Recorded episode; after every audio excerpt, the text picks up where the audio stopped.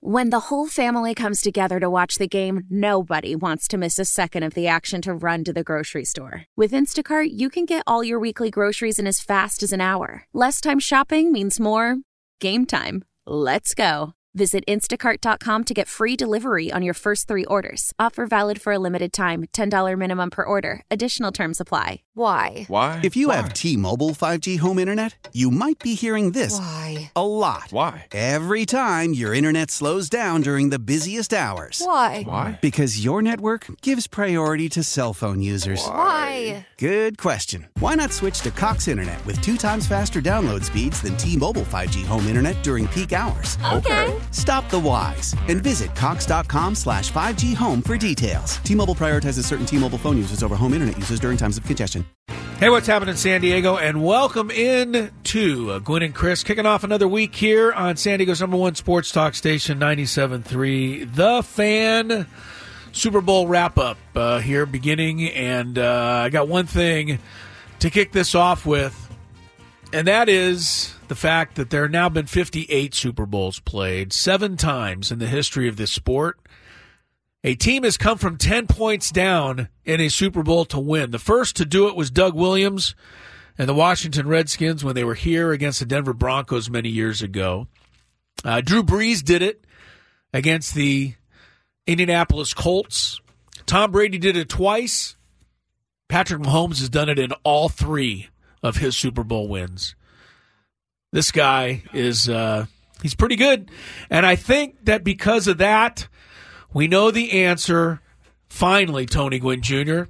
to the age-old question that Scraby has been asking.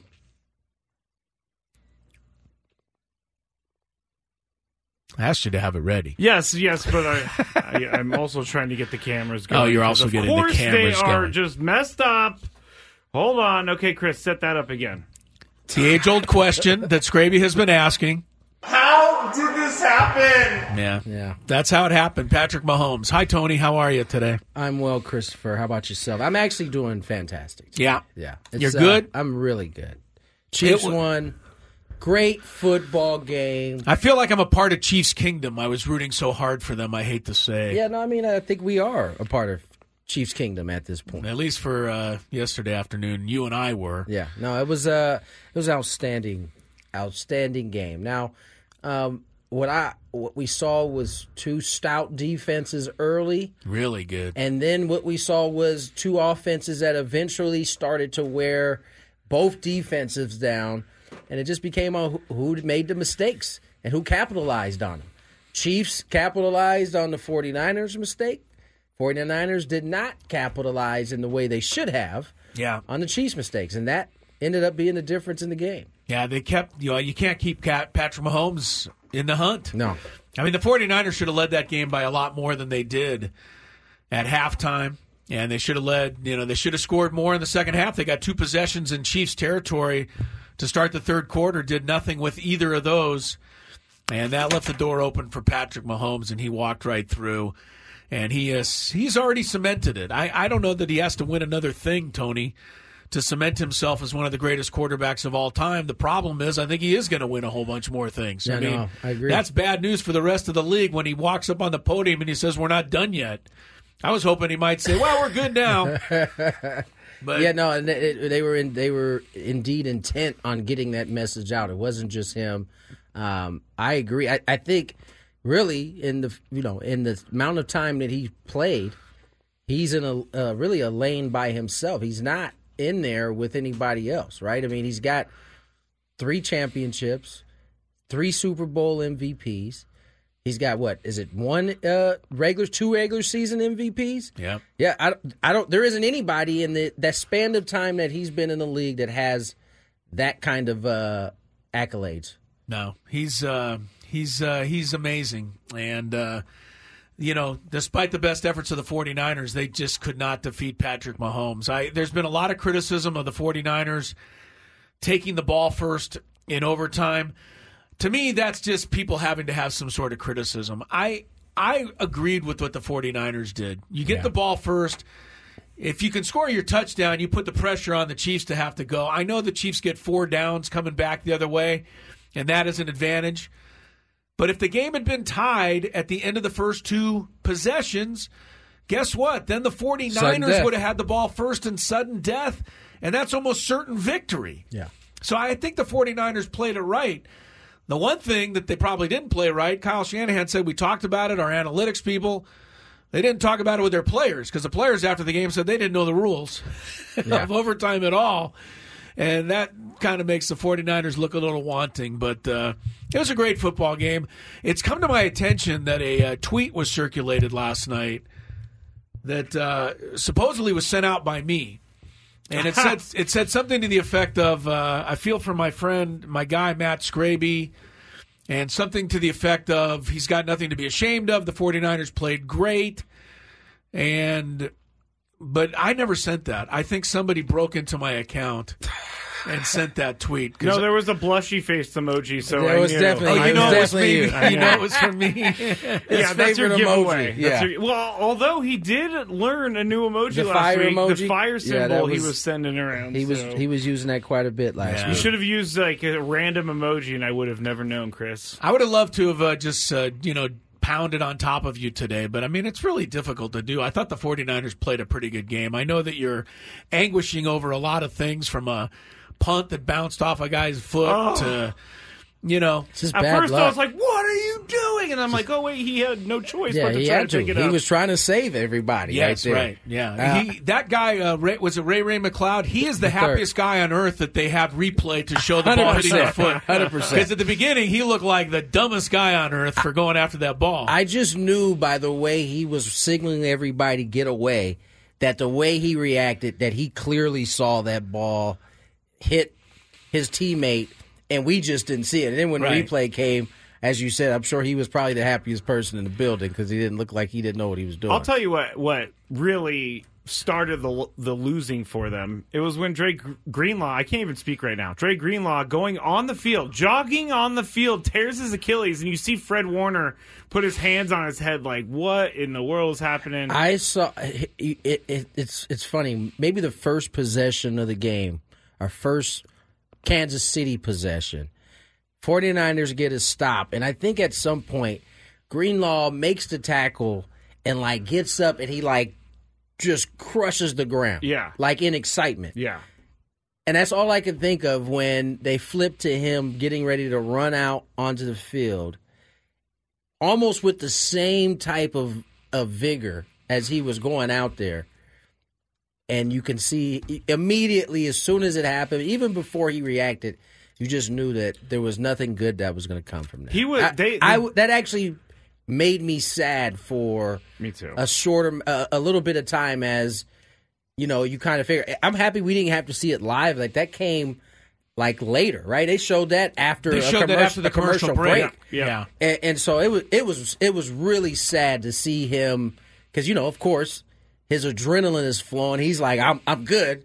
And then realize you Couldn't could walk. you could see it come over his body when he realized tore that his Achilles. that he wasn't I mean, he's gonna like play. out for like almost a year, Yeah, right? yeah, mean, yeah. you're not going to come back from that anytime soon. I know that's the that's the That's the other tough worst part, part, is when you have an injury like that in the playoffs or the Super Bowl because then your whole not next even year on is messed not up. Not even on a play though. Like Yeah. he didn't even get a chance to like he I'm got sure- one or one or two possessions in, and then that happens. I'm sure that he would feel much better if it was something I that was- happened during the game. I was instead sick of- for him on yeah. that one, man. The other thing that doomed them was the kicker missing an extra point. I did. He got nervous, I swear, because that kick was like was really low. bad. It was low. it was really bad. I don't think it mattered.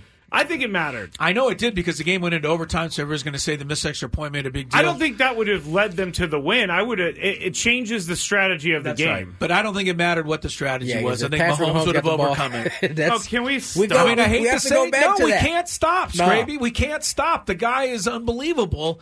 And This isn't a knock on your team. I mean, he did it to Baltimore. He did it to I'm Buffalo. He did it it to that way. Miami. I just don't like He's like done it dominance. to everybody. He, but you've got, you have to accept it. I'm not going to un- accept I- it. It's I- unfortunate I- for I you for right you, now, Scrape. but to me, had the 49ers taken a 17-13 lead in the fourth quarter and he made that extra point, which he should have. I gotta- I gotta Mahomes say- just would have gone down and scored a touchdown, but he didn't need a touchdown. I mean, this guy's. I, I, I've I've given up. I mean, I'm a Miami fan. I don't think I'm going to see the Super Bowl ever I am as long as this guy's playing. I am really happy that I got to grow up in a in an age of of Michael Jordan, right? And I bring him up to say it taught me how to appreciate like greatness. It, it you know, even though I was hating on Michael Jordan during that time frame, it taught me as I got older, it's taught me how to appreciate greatness. But Then when Tom Brady came around, as much as I couldn't stand the Patriots, I had to respect his greatness, right? And it's you know, it's gonna be the same thing with Patrick Mahomes. Like is he is proven in a very short period of time that he is that he is now into that that category, Chris, that you finished that you were talking about. You just don't want him to have the ball at the end of the game. Yeah. You don't want him to have the ball last. Yeah, maybe if that's does, the one thing the 49ers should have thought out and, and, and given him the ball first. But I, I just don't know if it would have mattered. I, I think the 49ers did it right. I mean, they can second guess Shanahan all they want. The one thing I would guess second guess Shanahan on was the strategy at the end of the first half. Uh, the Chiefs had the ball. They were going down for a field goal. Shanahan did not use a timeout. And the Chiefs kicked the field goal with about 20 seconds to go in the first half. Shanahan uses a timeout. To me, the 49ers get the ball back with about a minute, minute 10. They could go down and kick a field goal themselves before halftime. And I just think, you know, would it have mattered? Probably not. Patrick Mahomes just would have scored more points in the second half. But I don't think you can pass up an opportunity to score. And I think- and I was surprised by that one. I think they went run pass, right? Second, third down. I think they, I believe those two plays went. And I think the reason why they didn't is for the same reason why the Chiefs ran that ball on the second down, is because they didn't want to leave too much time No. on the clock for the 49ers. Now, if he calls a timeout early, then that probably changes the Chiefs' strategy. Clock is stopped. We can now throw the ball and push the push the ball down or try to get get Yeah, into the end zone. Maybe try to get a touchdown. I, I'm sure Shanahan was thinking that way, but I, I don't know. You want to beat these guys, you got to you got to take every opportunity. That was the only criticism I really truly had of either coach uh, on either side. There was no referee missed calls. To me, there was no strategy missed calls. Although even people are trying to make a big deal out of this whole overtime thing. Oh man, he's Kyle Shanahan's being crushed, and they're also saying he's one of the biggest choke artists in oh, yeah. coaching history. Well, you know what? You, the people that are saying that Shanahan's one of the biggest choke artists in history, and they're referring to the fact he's he's had a ten point lead in two Super Bowls. He had a ten point lead in a championship game. He also had a twenty eight to three lead as an offensive coordinator, and he's lost all those games. But all of those people that are pointing to Kyle Shanahan as a choke artist. Are forgetting conveniently that Andy Reid, when he was with the Eagles, That's lost three consecutive NFC championship games and a Super Bowl.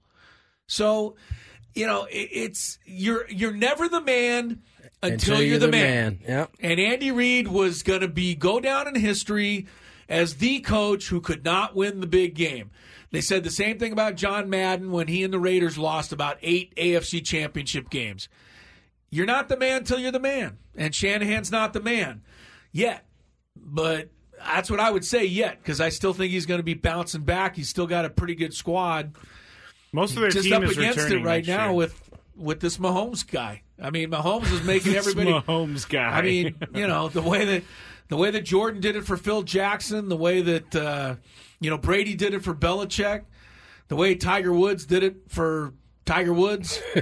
I mean, there's just certain guys that are just a cut above everyone else, and I, I honestly truly believe this kid is one of them.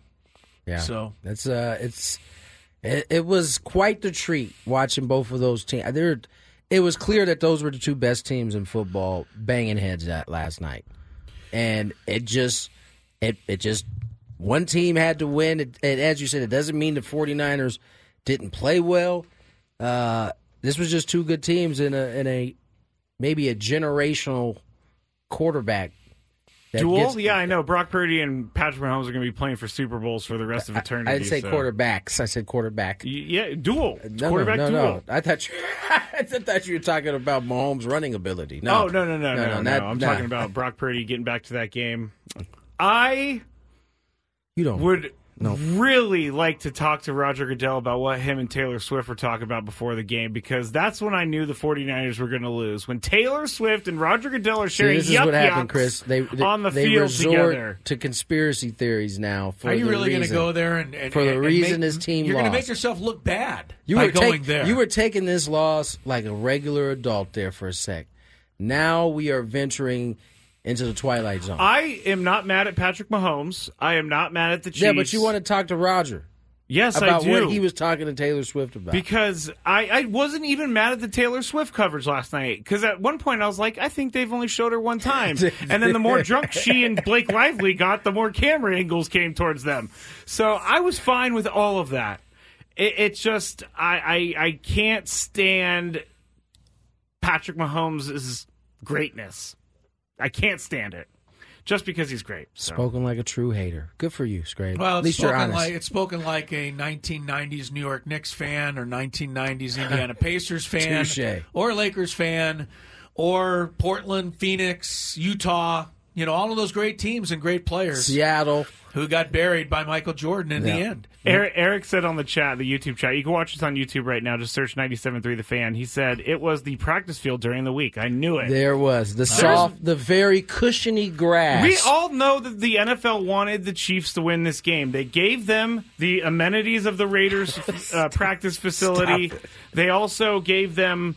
Uh, uh, I don't even know. I'm just trying Grasping to at make, straws is Exactly. what you're doing. Exactly. You're grasping at straws here. Here's another thing: Christian McCaffrey fumble doesn't fumble, they might score a touchdown there, and to open the game, they were driving down the field, ready to score the first points of the game. Yes, but understand this that when you're playing Mahomes, you almost have to play a perfect game to win. Exactly. do. And the You do. 49ers played well. They They, didn't play not play a perfect. perfect Nope. game. Nope. And also, asking a team to play perfect is is a pretty tall task. That's why this guy's so good. You can't mess up. You have to score every time you have the chance. And every time they make a mistake, Mahomes throws that pick in his own territory. You have to take advantage. You've got to take advantage. You got to make your extra point. You got to make off the 50 yard field goals. You can't have a punt bounce off your foot. And when you got third down, down on the 10 yard line in overtime, you got to convert. Yeah. Adam you on can't the chat. kick the field goal. That's that's what it takes to beat Patrick Mahomes. 49ers didn't do those things. It wasn't, uh, this is not our Adam, this is another Adam, but saying, did you guys hear about the 49ers having the whole fire alarm thing go off really Oh, early in the morning? yes, they were very upset another one of about those, that, yeah. Another one of those, huh? Hang with him. Yeah, Here's you your check, please Taylor leave Swift. alone. Thank you. Yeah, people, stop giving Scraby more fuel. Don't give him more like, fuel just for get his me more. fire here. Give me more. don't. All right. All right, the uh, NFL season is over. Scraby, to much to Scraby's uh, distress, the 49ers have lost another Super Bowl to Patrick Mahomes. We will talk more about it with Marcus McNeill. He will join the program in this 2 o'clock hour. We'll get some of his thoughts on Super Bowl 58, which really was super. Uh, compared to a lot of Super Bowls, this is going to go down as one of the great remembered, uh, remembered games of all time. We have some other things in the world of sports this weekend, including our guy, Charley Hoffman Yeah. going into a playoff in the Waste Management Open. Charley told us on this show about a month ago that he was just crazy enough to believe that he could actually beat these kids and win He did. a golf tournament. And he damn near nearly did it yesterday. We're going to have him on the show today in the three o'clock hour. Looking forward to that. The Aztecs came up short Friday night in Nevada. We'll talk about that as well as we get underway. Rolling towards six o'clock. Gwynn and Chris, Chris, Tony, Scraby, the whole gang's here on San Diego's number one sports talk station, 97.3 The Fan. Your fever is high and the pressure to log in at work is too. But when you finally decide to take care of you, there's Instacart. Just because that one perfect coworker of yours is attending all meetings, camera on while she's sneezing, coughing, and aching, doesn't mean you have to do the same. Take it from us. Trying to stay on top of things will only get you further behind. Instead, get everything from tissues and teas to cough suppressants and comforting soups delivered through Instacart in as fast as 30 minutes. If anyone needs anything, they can just redirect their questions to that one perfect coworker of yours. How powerful is Cox Internet? Powerful enough to let your band members in Vegas, Phoenix, and Rhode Island jam like you're all in the same garage. Get Cox Internet powered by fiber with America's fastest download speeds. It's internet built for tomorrow, today. Cox, always building better. Cox Internet is connected to the premises via coaxial connection. Speeds vary and are not guaranteed. Cox terms and other restrictions may apply. Analysis by Ookla Speed Test Intelligence Data. Fixed median download speeds. USQ3 2023. Celebrate and save at Ashley's anniversary sale with hot buys, your choice of colors starting at just $3.99. Ashley Sleep mattresses starting at $2.50. Plus, receive a free adjustable base with select mattress purchases and shop top mattress brands like Stearns and Foster, Tempur-Pedic, Purple, and Beautyrest Black with 60-month special financing. Only at Ashley. Subject to credit approval. No minimum purchase required. Minimum monthly payment, down payment, tax, and delivery may be required. See store for details. 224 on the clock. Spring training is underway. And for the latest Padres news, try listening to chapters from the show.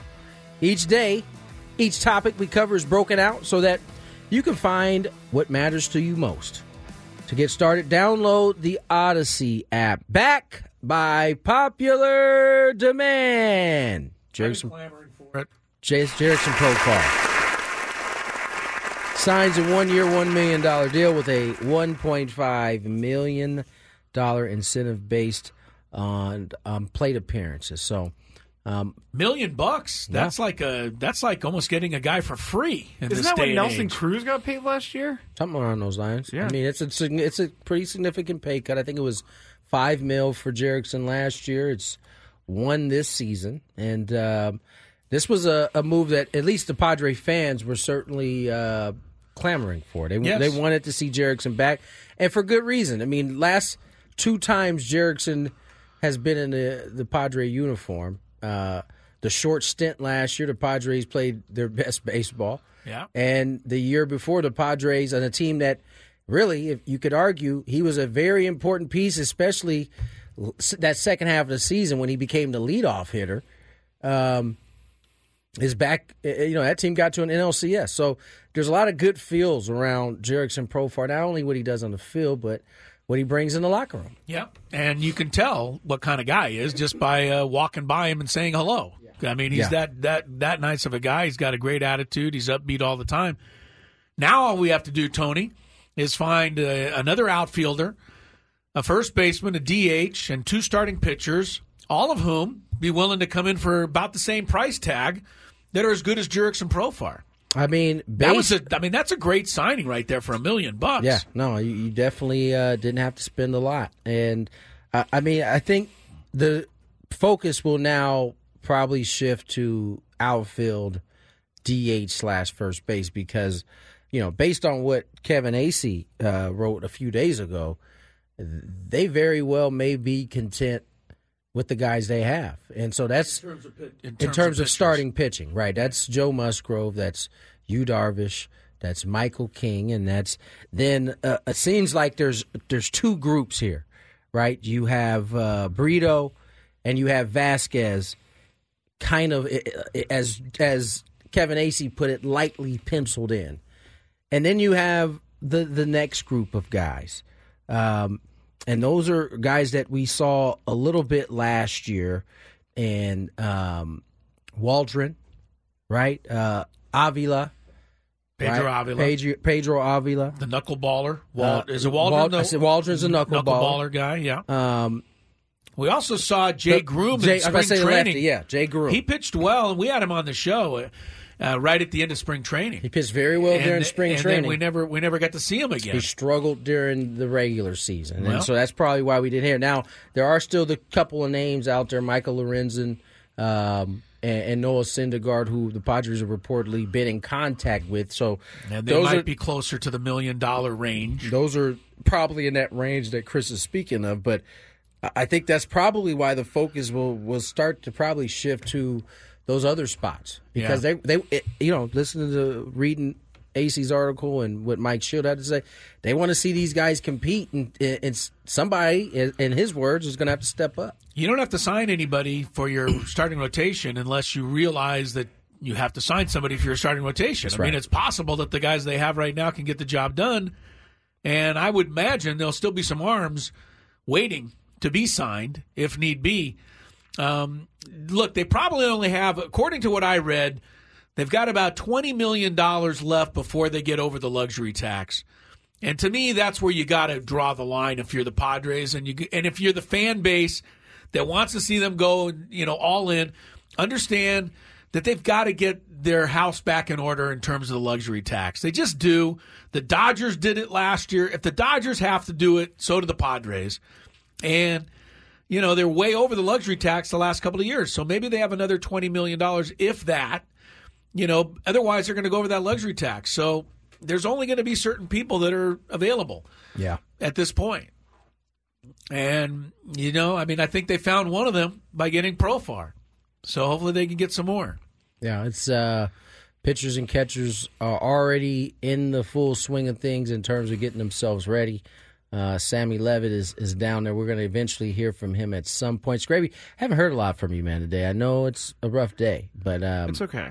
It's okay. are you sure? Because you know, Yeah. usually you would have you know more than your fair share by this time. Well, first the cameras decided today was another day is going to kill me, and then I, I saw the interception after halftime on the TV. We're rewatching. yeah, he, he's for still some reason. punishing himself right now. We're watching. The It just Super hits a game. lot different knowing what happens at the end. Yeah. Would you like would you like to lot turn the sound up so you can relive it in all its glory? No, but here's one thing about Tony Why Romo. are you watching quick. it again? it's just on TV and I haven't changed it. change the channel, my Uh, friend. Here's one thing: Did Tony Romo sound act like a guy who's not going to be with Jim Nantz next season? He kind of like felt I know people are hammering. Uh, I don't think he did a bad job. I, I tell people, well, I shouldn't say people. I read an article in which uh, I think it was in the Athletic where uh, they were saying how he basically stepped all on Jim uh, Lance the very last call of the game because he was trying to explain the rules as the play was happening. Now I didn't, I don't remember hearing that, yeah, I don't either. but uh, that was a, a criticism. I was too busy trying to explain to my mother-in-law that she just won the pool.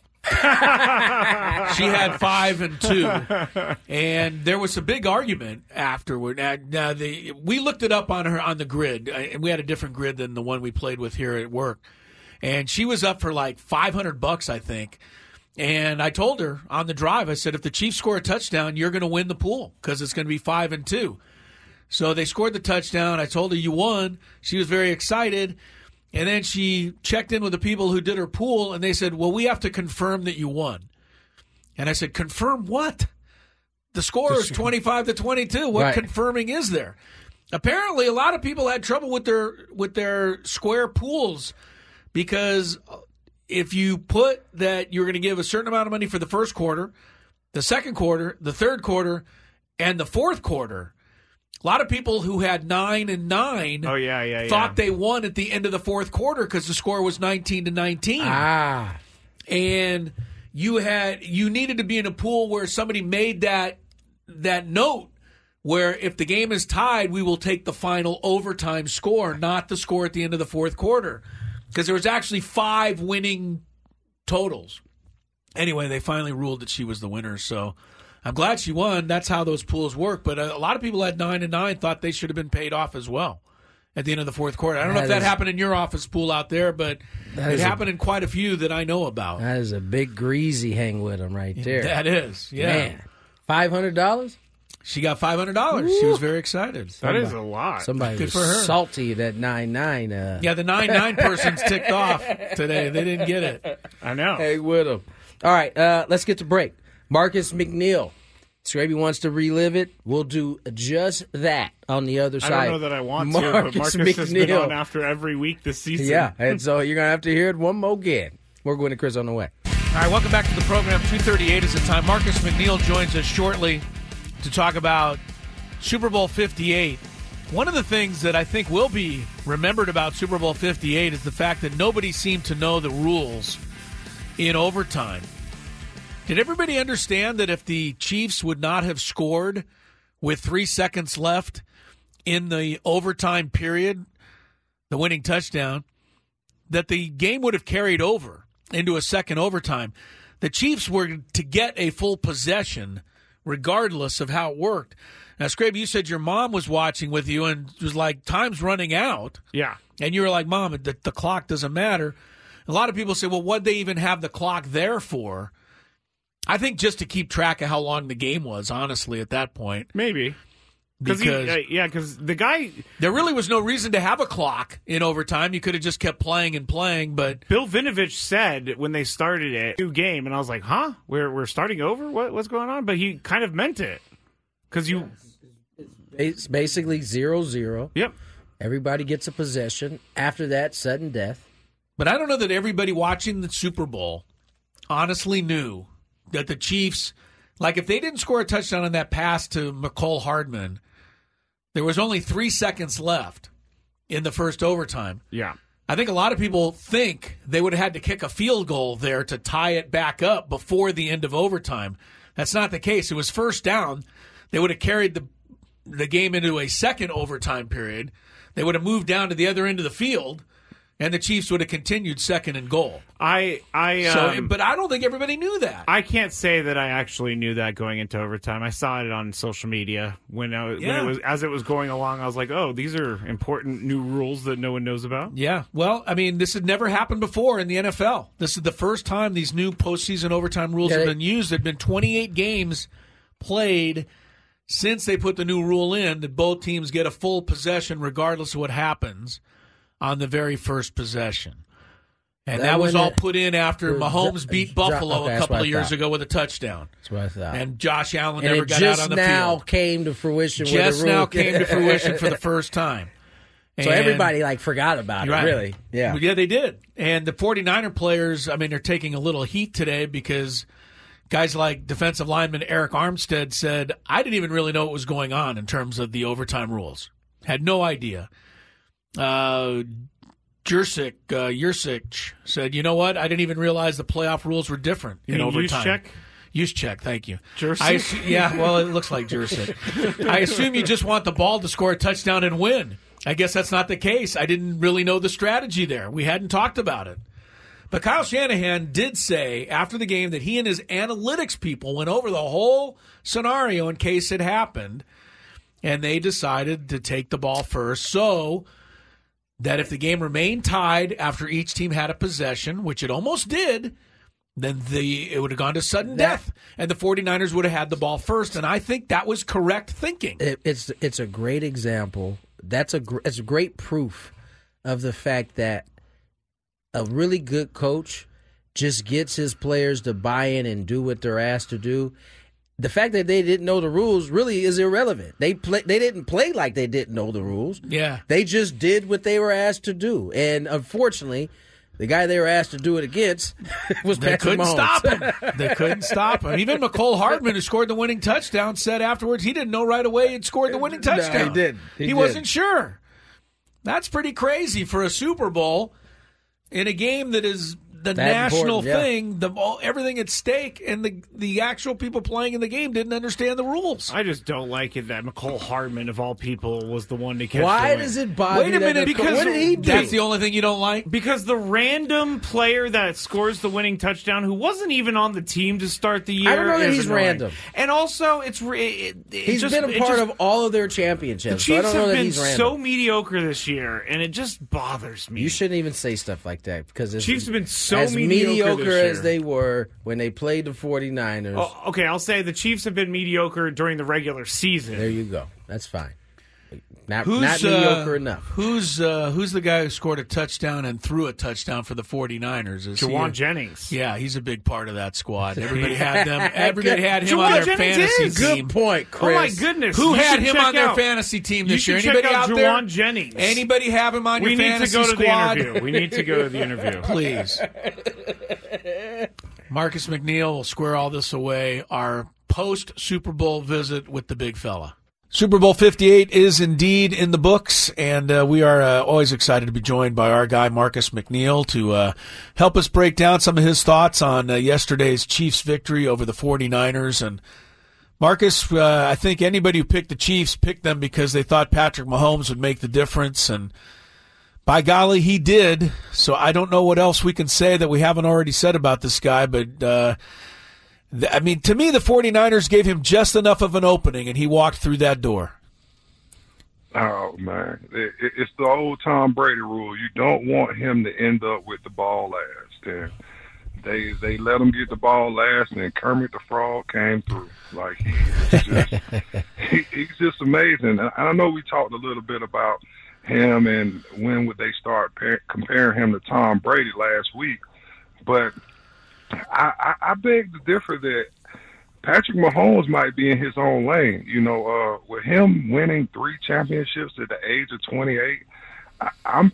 I, I go back and check the stats, but I'm pretty sure he's in that club by itself. Yeah, he is. It sound. I think Brady had two. He had no Super Bowl MVPs at this point, or regular season MVPs. So he is certainly right now in in a lane of his own. But you know, aside from Patrick Mahomes, which is always, can, which can always be a takeaway when you end up watching a game he's in. What was the biggest takeaway from this game between the two from your standpoint? Um, just that wrinkle that the Chiefs always seem to have that they don't let anybody see until it's time. And uh, I knew it was going to be something. And, and of course, I hate to be the dead horse with Patrick Mahomes, but just seeing them use him as the first option on the run, yeah, I don't think I've seen them do that since he tore up his kneecap a few years ago. Marcus, uh, did the 49ers play a great game in your estimation and just suffer a bitter loss? Or are there things that the 49ers are going to be kicking themselves for throughout this offseason? Yeah, I don't think they should kick themselves too much. I mean, losing Greenlaw to an Achilles injury, like just running on the field, I mean, you you just can't plan for that. You know, nobody saw it coming. Uh, totally unexpected and he's such a big part of that defense. And and, and I think when he got out the game, we kind of saw Kelce start to take advantage of, of the new guy who came in. I mean, after watching this game, right? Brock Purdy, I thought played pretty good. He didn't play, you know, extraordinary, but he was good. You look at Christian McCaffrey, it seems like they seemingly went away from him a little bit more in the second half. What could you, what could they have done different? What could the 49ers have done differently um, if they if they had to give themselves a better chance to win this game? That's tough, Tony. To be honest, like I, they were right there. I okay. mean, they they had everything that they wanted right there. You know, they they had the lead right there at the end. You know, they played them tough. They they were kind of keeping Kelce in some sort of a box nothing big was happening. The game was close. I just really think that them giving the ball back to Mahomes with so much time was the only thing that like caused them to to come away with that L yesterday. I think if they have the ball last, I think that the tie might have been flipped. But I mean, they they had a great game plan. Yeah, they came out, they played well, they they mixed everybody in. Deebo, uh, you know, I, I like you say, maybe McCaffrey a little bit more in the second half, but uh, he's such a dynamic player. I want to see him touch the ball as much as possible. Yeah. When you're in that Chiefs huddle, uh, Marcus, I mean, try, try, to take us in there. I mean, they, their first seven possessions of the game, they got exactly one field goal, and they were going three and out. I mean, almost every possession, maybe getting one first down here and then punting. And all of a sudden, they score five of their last six possessions. How does a team stay confident when things are going so poorly as they were for the Chiefs yesterday? Uh, I mean, one, you being there before is going to leave you with a little bit of confidence. You know, uh, two, I think that you always have second half adjustments when you're going into a game. You know, you're going to start off this way, and then we're going to switch it up so that we keep the defense off of balance uh, in the second half. And I think that they knew that they were going to have a different game plan going into the second half. Uh, I think we saw a little bit of that when, you know, Andy Reid uh, got got bumped by Travis Kelce uh, in, the middle of the game when he was like, "Hey, keep me in the game," but I, I really feel like Andy didn't have him in the game because everybody's planning for Kelce. Everybody knows you're coming, so let's just keep on throwing wrinkles at him until we really need you. Talk about those emotions. Marcus McNeill joins us here as he does, as he has every week since we've been in NFL season. Talk to us a little bit about the emotions. One being that particular play you're talking about, Travis Kelce, Andy Reid it, it, was a bigger deal outside of the field than it was than it seemed to be on the field. And then the emotion on the other side, which played a much bigger part for the for the 49ers, uh, with their middle linebacker who was amped up from the very beginning of the game, ends up tearing these as he's going out to to run out on the field. It was really a sad moment to see, but just talk about having to control that type of emotion because they both seem to play a part in, in both incidents. Oh, absolutely. I mean, it's just an up and down roller coaster. You, uh, the emotions with Kelce. I mean, he's so competitive. I, I saw a lot of people saying that, well, if this happens to somebody else, then you know they're in trouble. You know, but I think that with Andy Reid and, and, and the whole crew, not just Kelce and Patrick Mahomes, but their team in general, I think that they're so competitive and, and they've been together so long that sometimes you're going to have those little spouts where, you know, you, you just feel like the, the top's about to come off because you're so emotional or, or riled up about the game. And then, uh, so, so on that side, I expected to see that's like two brothers fighting or, or, or you know, a, a, a son being upset with his father or something because Yeah. he's not in the game right now. But, uh, but on the other hand, with Greenlaw, I think that kind of like uh, it was a little bit deflating. You Yeah. know, uh, I I think that whenever you lose such a key part of your defense, that you- you're scrambling trying to figure out how we're going to fill this void with him gone. But you're playing in the Super Bowl, so you don't really have that much time to to really figure out what's going to work. But so so I think that was probably the the biggest caveat to the game where the 49ers seemed like you know they lost the edge on the defense. Marcus, every team's going to go to training camp uh, in July. And I don't know if in the back of their head, but maybe in the front of their head, no matter what they do, no matter who they acquire this offseason, no matter what trades they make, free agents, drafts, they're still going to have to eventually find a way to beat Patrick Mahomes and the Chiefs if they want to win the Super Bowl. How is somebody going to do this? Oh man. uh, I mean, I, I would like to have the formula to that, but if I did, I'd probably be a head coach somewhere. Yeah. but, uh, but I mean, all you can do is, is is just come out and play your game. You know, uh, not try to overcompensate for anything that the Chiefs have. Uh, we've seen teams beat them. Uh, if you go back to the Baltimore and the AFC Championship game, I would like to say that Baltimore really beat them that game and, and really blew it their sails, you know, uh, with, with some penalties and tough calls down there. But at the end of the day, you just have to find out what makes your team go and what makes your team different and then try and capitalize on that. But if you go into it thinking about the Chiefs all, all season, that's just a nightmare waiting to happen. you know, one of the things Patrick Mahomes said at the end of the game, Marcus, was, you know, it, it- the Chiefs should never be underdogs. Yet, already, as you look ahead to the 2024 25 NFL season, um, they go in right now as as basically underdogs. They are not favored to win the Super Bowl next year. The 49ers are at this point. Uh, This is something you, you would think could be used as motivation, huh? I mean, one thing I said they didn't want to do was put KC as the underdog. You know, I felt like that gives them the advantage every year when when you come in and have them labeled as the underdog, just because they believe in themselves. They they have that much confidence in their team, so they're never really the underdog. So for you to label them that, it's like giving them bulletin board material uh, for free.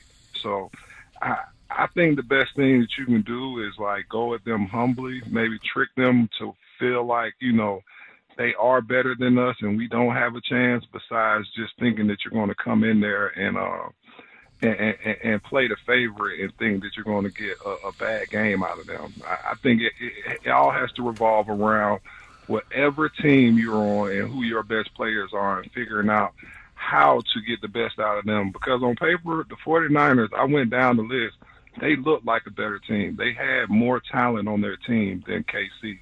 But when you got a quarterback like Patrick Mahomes and you got a tight end like Kelce and Andy Reid calling plays or, or, or running the ship, it's just going to be tough to beat that duo. They have a nice thing going on right now, nice little dynasty going. So uh, as long as they can keep that team together, I think they're going to be one of the top teams for for a while to come.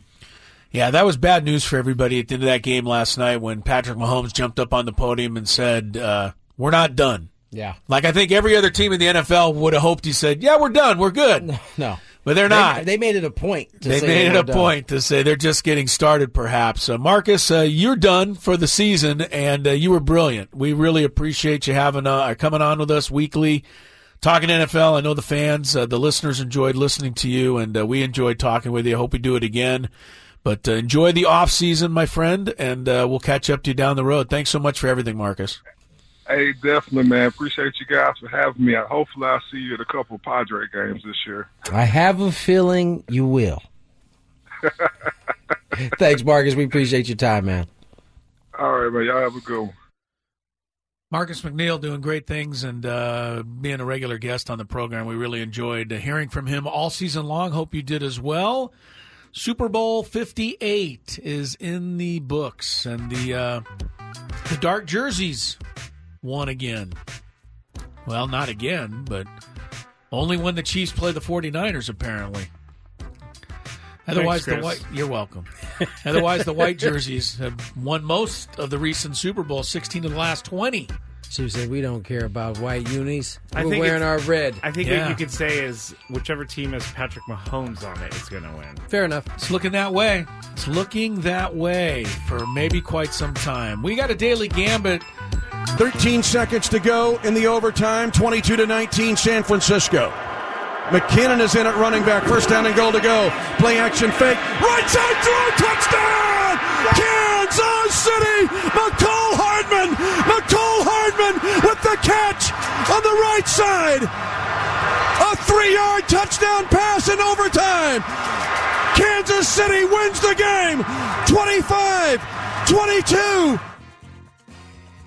Not one, not two, but three championships for the Kansas City Chiefs, all under the helm of Patrick Mahomes. Don't forget the one they won under the uh, cigarette smoking Len Dawson back in 1970. they, they got one in 70 as well. Yeah. Scraby, have you seen the release of uh, the new Super Bowl logo?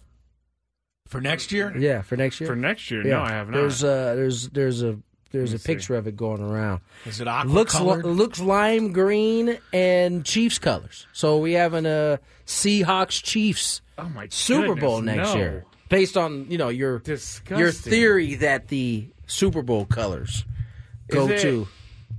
Oh, I see. Okay. No, I mean it's purple and green. Oh, that's not the one I'm seeing. I'm seeing this one. Hmm. Purple and green. You guys are be- seeing two different ones. Yes, we are. uh, purple and green is not red. Yeah, well, that purple and green So green Vikings, would be could be Baltimore. Jets. No could be. Baltimore. Nonetheless, Ravens, uh, Eagles. Ravens, Eagles. No. Well, no, I'm over this theory now. Okay, well, anyway, you should be. Well, it's Uh, ridiculous that the 49ers are favored, and I'm not. You, Scraby is going to take that personally. You can't favor anybody other than the Chiefs. They've won point. literally back to back years. What are you? What are you nuts? Takes no sense. None. I But- think but the again- reason they're doing But that. again, that is the people who are who are already bidding on this, who are already putting bets down. They believe, for some reason, that the Niners are the team to beat next Yeah, year. well, that's the same people that picked the Niners to win the game yesterday because they have a better team. You know what? They might. They don't. they don't have Patrick Mahomes. They ultimately. don't. Yeah, I mean, it was the same thing that people used to say again against about the Bulls. The Bulls wouldn't be that great if they didn't have Michael Jordan. Well, but they, had do. him. Yes, they do. They had him. Yeah. I think the reason that they are favoring the 49ers because there's a lot of questions with contracts in Chiefs land, but the 49ers are largely going to go unchanged. There are no fans that know any of the problems with the contracts in Chiefs land. well, they that's don't. why I'm saying that the point. the 49ers ended up being. I'm not saying that they should or should not be. I'm just telling you. Yeah. Well, nonetheless, uh, that dynasty may just be getting rolling. Meanwhile, the Padres uh, are starting to get set for spring training. The first game is the 22nd. Uh, next, not this Thursday coming up. ten days. The Countdown's Thursday. going on, Yes. Tony. And it's against the Dodgers. You'll get the Dodgers on back to back days, Ah. uh, followed by the Brewers Cubs. It's a short spring training this year for the Pods, obviously. Yes. Is 97.3 the fan, the uh, home of the Padres, carrying the spring training opener? I don't know if that we did that last year or not. Can't remember. I feel like we did do the I opener think last we year. do the spring opener usually. We've Depends got what to hear, time it is. It We've depends got to on hear the where it we is. got to hear the dulcet tones of Jesse Agler and Tony Gwynn Jr. I don't disagree with you. we you. missed those guys. I don't disagree. yeah. I'm looking to see what time is the game. Do you know? Twelve Tony? ten. 12 Twelve 10. ten their time. On, oh, so it's eleven ten here. No. Yes. No. Yes. yes. Yeah, Wait, what? it. Yes. Is Yes. it yes or no? Yes. Is it Yes. yes or no? You're right. Um, it, it, and it's on a weekday. Yes, it is. It's on a Thursday. I don't know. Let me ask Adam and see what he says. Sorry. One ten their time. 12 12:10 Okay. I'm our gonna, time. I'm going to text Adam right now and see if he knows. All right. Yeah, Meanwhile, well, he while should know. you If he doesn't know, nobody's going to know. Right. This is pretty much his decision. Uh, while you text Adam, maybe we should get to the Daily Gambit. Do you like money? I think about money a lot. Do you like money without doing anything? Uh, duh, winning. Do you want to make money while watching sports? I think Washington is immortal luck. Washington! Woohoo! If you answered yes, this is your segment. Just don't blame us when you lose. Nothing is ever your fault. It's your game. Take it. Gwynn and Chris go through the top bets of the day in The Daily Gambit on 97.3 The Fan. Oh, by the way, I'm so happy I remember this. Did you guys get triggered by the Daily Gambit music that happened during the Super Bowl last night? I did not. This was playing last night in one of their go to commercial breaks, and I was like, I I feel like I need to say this is the Daily Gambit, your daily sports betting segment. I didn't. s- I Pavlov's missed dog. that. So did I. It was Pavlov's dog moment right there. Uh, anyway, we made some Super Bowl bets. We shall review them right now. Before we get to it, did you know that the last touchdown switched everything for Vegas? oh, over and under. and- Yeah, they went over the total with the touchdown, 47. The total was 46 and a half. the spread. And the spread obviously went in the Chiefs' favor on that last touchdown. So that last play turned 49er and under winners into Chiefs and over winners. And I guess the uh, sports books took a bath Mm. because most people had the over and more people had the Chiefs. I'm So- not mad at the uh, Me neither. sports book taking Yes, it back. I don't think they're going to be hurting They'll too be badly. right. Yeah, they'll be, they'll They'll bounce back well. Yes, they They, will. they sure will. Yeah. Uh, all right, so here is the, or here are the bets that we made last week. The first touchdown score of the game, no passing touchdowns, would be Christian McCaffrey was the answer. You guys chose Mahomes, and I chose Aiyuk. Wrong there. First Casey drivers, though, I was very pumped up, and I tweeted at you guys because you both picked a touchdown for the first Kansas City drive that they actually forced a punt, so I win that one. First SF drive, we all said punt. It actually was a turnover because of Christian McCaffrey. Gatorade color, Chris Purple, called yeah, it purple. Uh, Patrick Mahomes passing yards over under 261 and a half. Tony was the only one under 333. That Slightly extra, over. That extra 50 or seven and a half minute drive really helps him with his passing yard over. Brock Purdy over under 245 and a half. I was the only over 255 in the game. He Uh, made it. He did. He did. Rashee Rice. What did you think of the way he played, Scrappy? We haven't heard your thoughts on Brock Purdy yet. I thought he played good. I thought he, I thought he didn't make any mistakes. I thought he went for it when he needed to. I, I didn't. I don't have any issues with his play yesterday at all.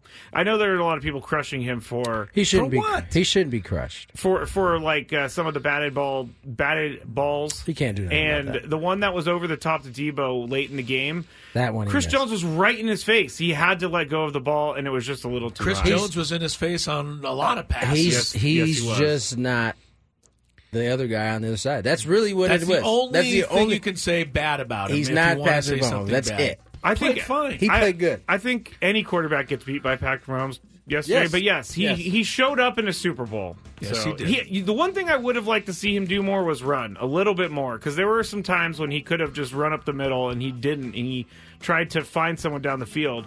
I think the biggest person that needs to take some blame in this whole thing is George Kittle. Two catches for four yards. He you was kidding hurt. me? Did he hurt his shoulder? That was late. That that, that was I- really but late. I- That was I- after he should have caught some passes, Tony. But that Come was on. the thing, though. He made a he made a play early in the game, her- and, maybe- and, and he he was really slow to get up, and you could see him grimacing. I think he did- was hurt. I do remember that. before he actually came out, And he it did was- catch a very important fourth and three that I thought Kyle Shanahan was insane for going for it on that fourth and three with regulation, but it, it worked out for him. So, uh, Brock Purdy, he'll be back. He's going to win a Super back, Bowl. but- He's going to win a Super Bowl, everybody. Rashee Rice over you guys over under 67 and a half receiving yards in the game. Uh, Chris and I went over. Tony went under. He was under 39 yards. Deebo Samuel, another guy who didn't really show up yesterday, over under 57 and a half receiving yards. We said all of us said over. He had 33, so he was under. Travis Kelce, you guys said over seven. I said under 93 yards was the uh, the answer to that one. He had 92 of those 93 yards in the second half alone. Yes, he did. I really thought when he was running down the sideline in the He was- fourth quarter, I thought he was going to score, and then I was really going to believe a script. he inflicted pain on my man, though. yeah, going down he that gave up. He he risked He- his my life to stop Travis Kelce. to stop Travis I, I don't remember who that is, but I stand Was it him. Brown? It may have been Brown. It was his whole left, right side. He could not feel. Yeah, completely limp. Yeah, it was. Yeah, that's the part of the game we don't think about watching it is how much violence there is on these collisions. And the thing about and how that, much these guys got to be willing to that give up. that's that's that's the thing right there Yeah. because there's a whole lot of time in between the time he's running to hit him and he actually Yes. hits. I mean, he could've- Kelce had a full head of steam, So- right? and he knows he's like, I'm going in here. I'm I'm, gonna laying get it out. I'm going to get hurt right now. Because I mean, Yeah. you think about it. Most of us in that same amount of time would have made the decision. I'm not doing this. Oh, he can't. Deion Sanders would have made a business decision and said, "Game over. Here's the he, end zone." he could never not give it his all because then he's Cam I Newton mean, looking at the fumble on the I ground mean, for the rest it, of the it would have been. It wouldn't even have been close to Cam Newton if he would have let Oh, Kelce just run into the end zone and have He would have been crushed. Oh my god, He would have been crushed. I know. Um, I, I know personally. I'm just saying. I would have thought about it. I'm sure he did think about it. do, I, do I really want to do this? Uh, I guess I'm doing this. I'm doing this. Uh, George Kittle, we said over under 47 and a half yards. He had four yards. Isaiah Pacheco over under 68 and a half rushing yards. We said over. He had 59 rushing yards. Christian McCaffrey over under 88 and a half rushing yards. He had, or two of, or Chris and I said over. Tony said under. He had 80 rushing It's good yards. thing I didn't actually bet on any of this stuff. Well, the game end ended Scorigami. It did not. Ten, so uh, that was a no. NFL or the Super Bowl MVP. None of us picked the right one. It was it was uh, Patrick Mahomes. And then the final two minutes, none of us got it right either. SF was not behind in the final two minutes. Um, 10 total points was not scored in the final two minutes, and the 49ers were not behind again. So there you go. Tony wins those. I didn't really do a breakdown, but Tony just won by the eye test. Sounds like Tony won. I, it sounds like I didn't win any except the purple Gatorade. That's a big one, actually. Is that a big one? You know what we like should the do hardest one to get. Is we should now like put ten dollars in each just to calculate because that would be a big. What was the? odd- What were the odds on that one? Uh, plus two twenty five. That's No, pretty good. purple though. was favored. Yeah, purple plus was the 225. choice Oh, it of was the choice. Yeah, Yeah, purple yeah. was the choice. I went with the favorite there. Uh, you wondering- win.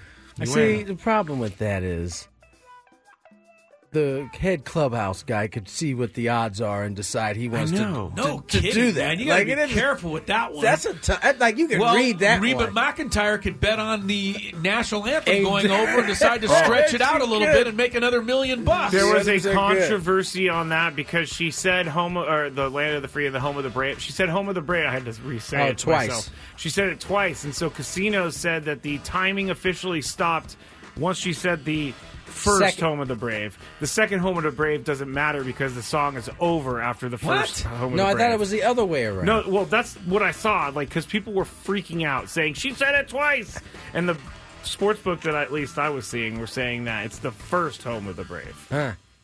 Uh, let me look buy it up that, again. but she could still stretch it out.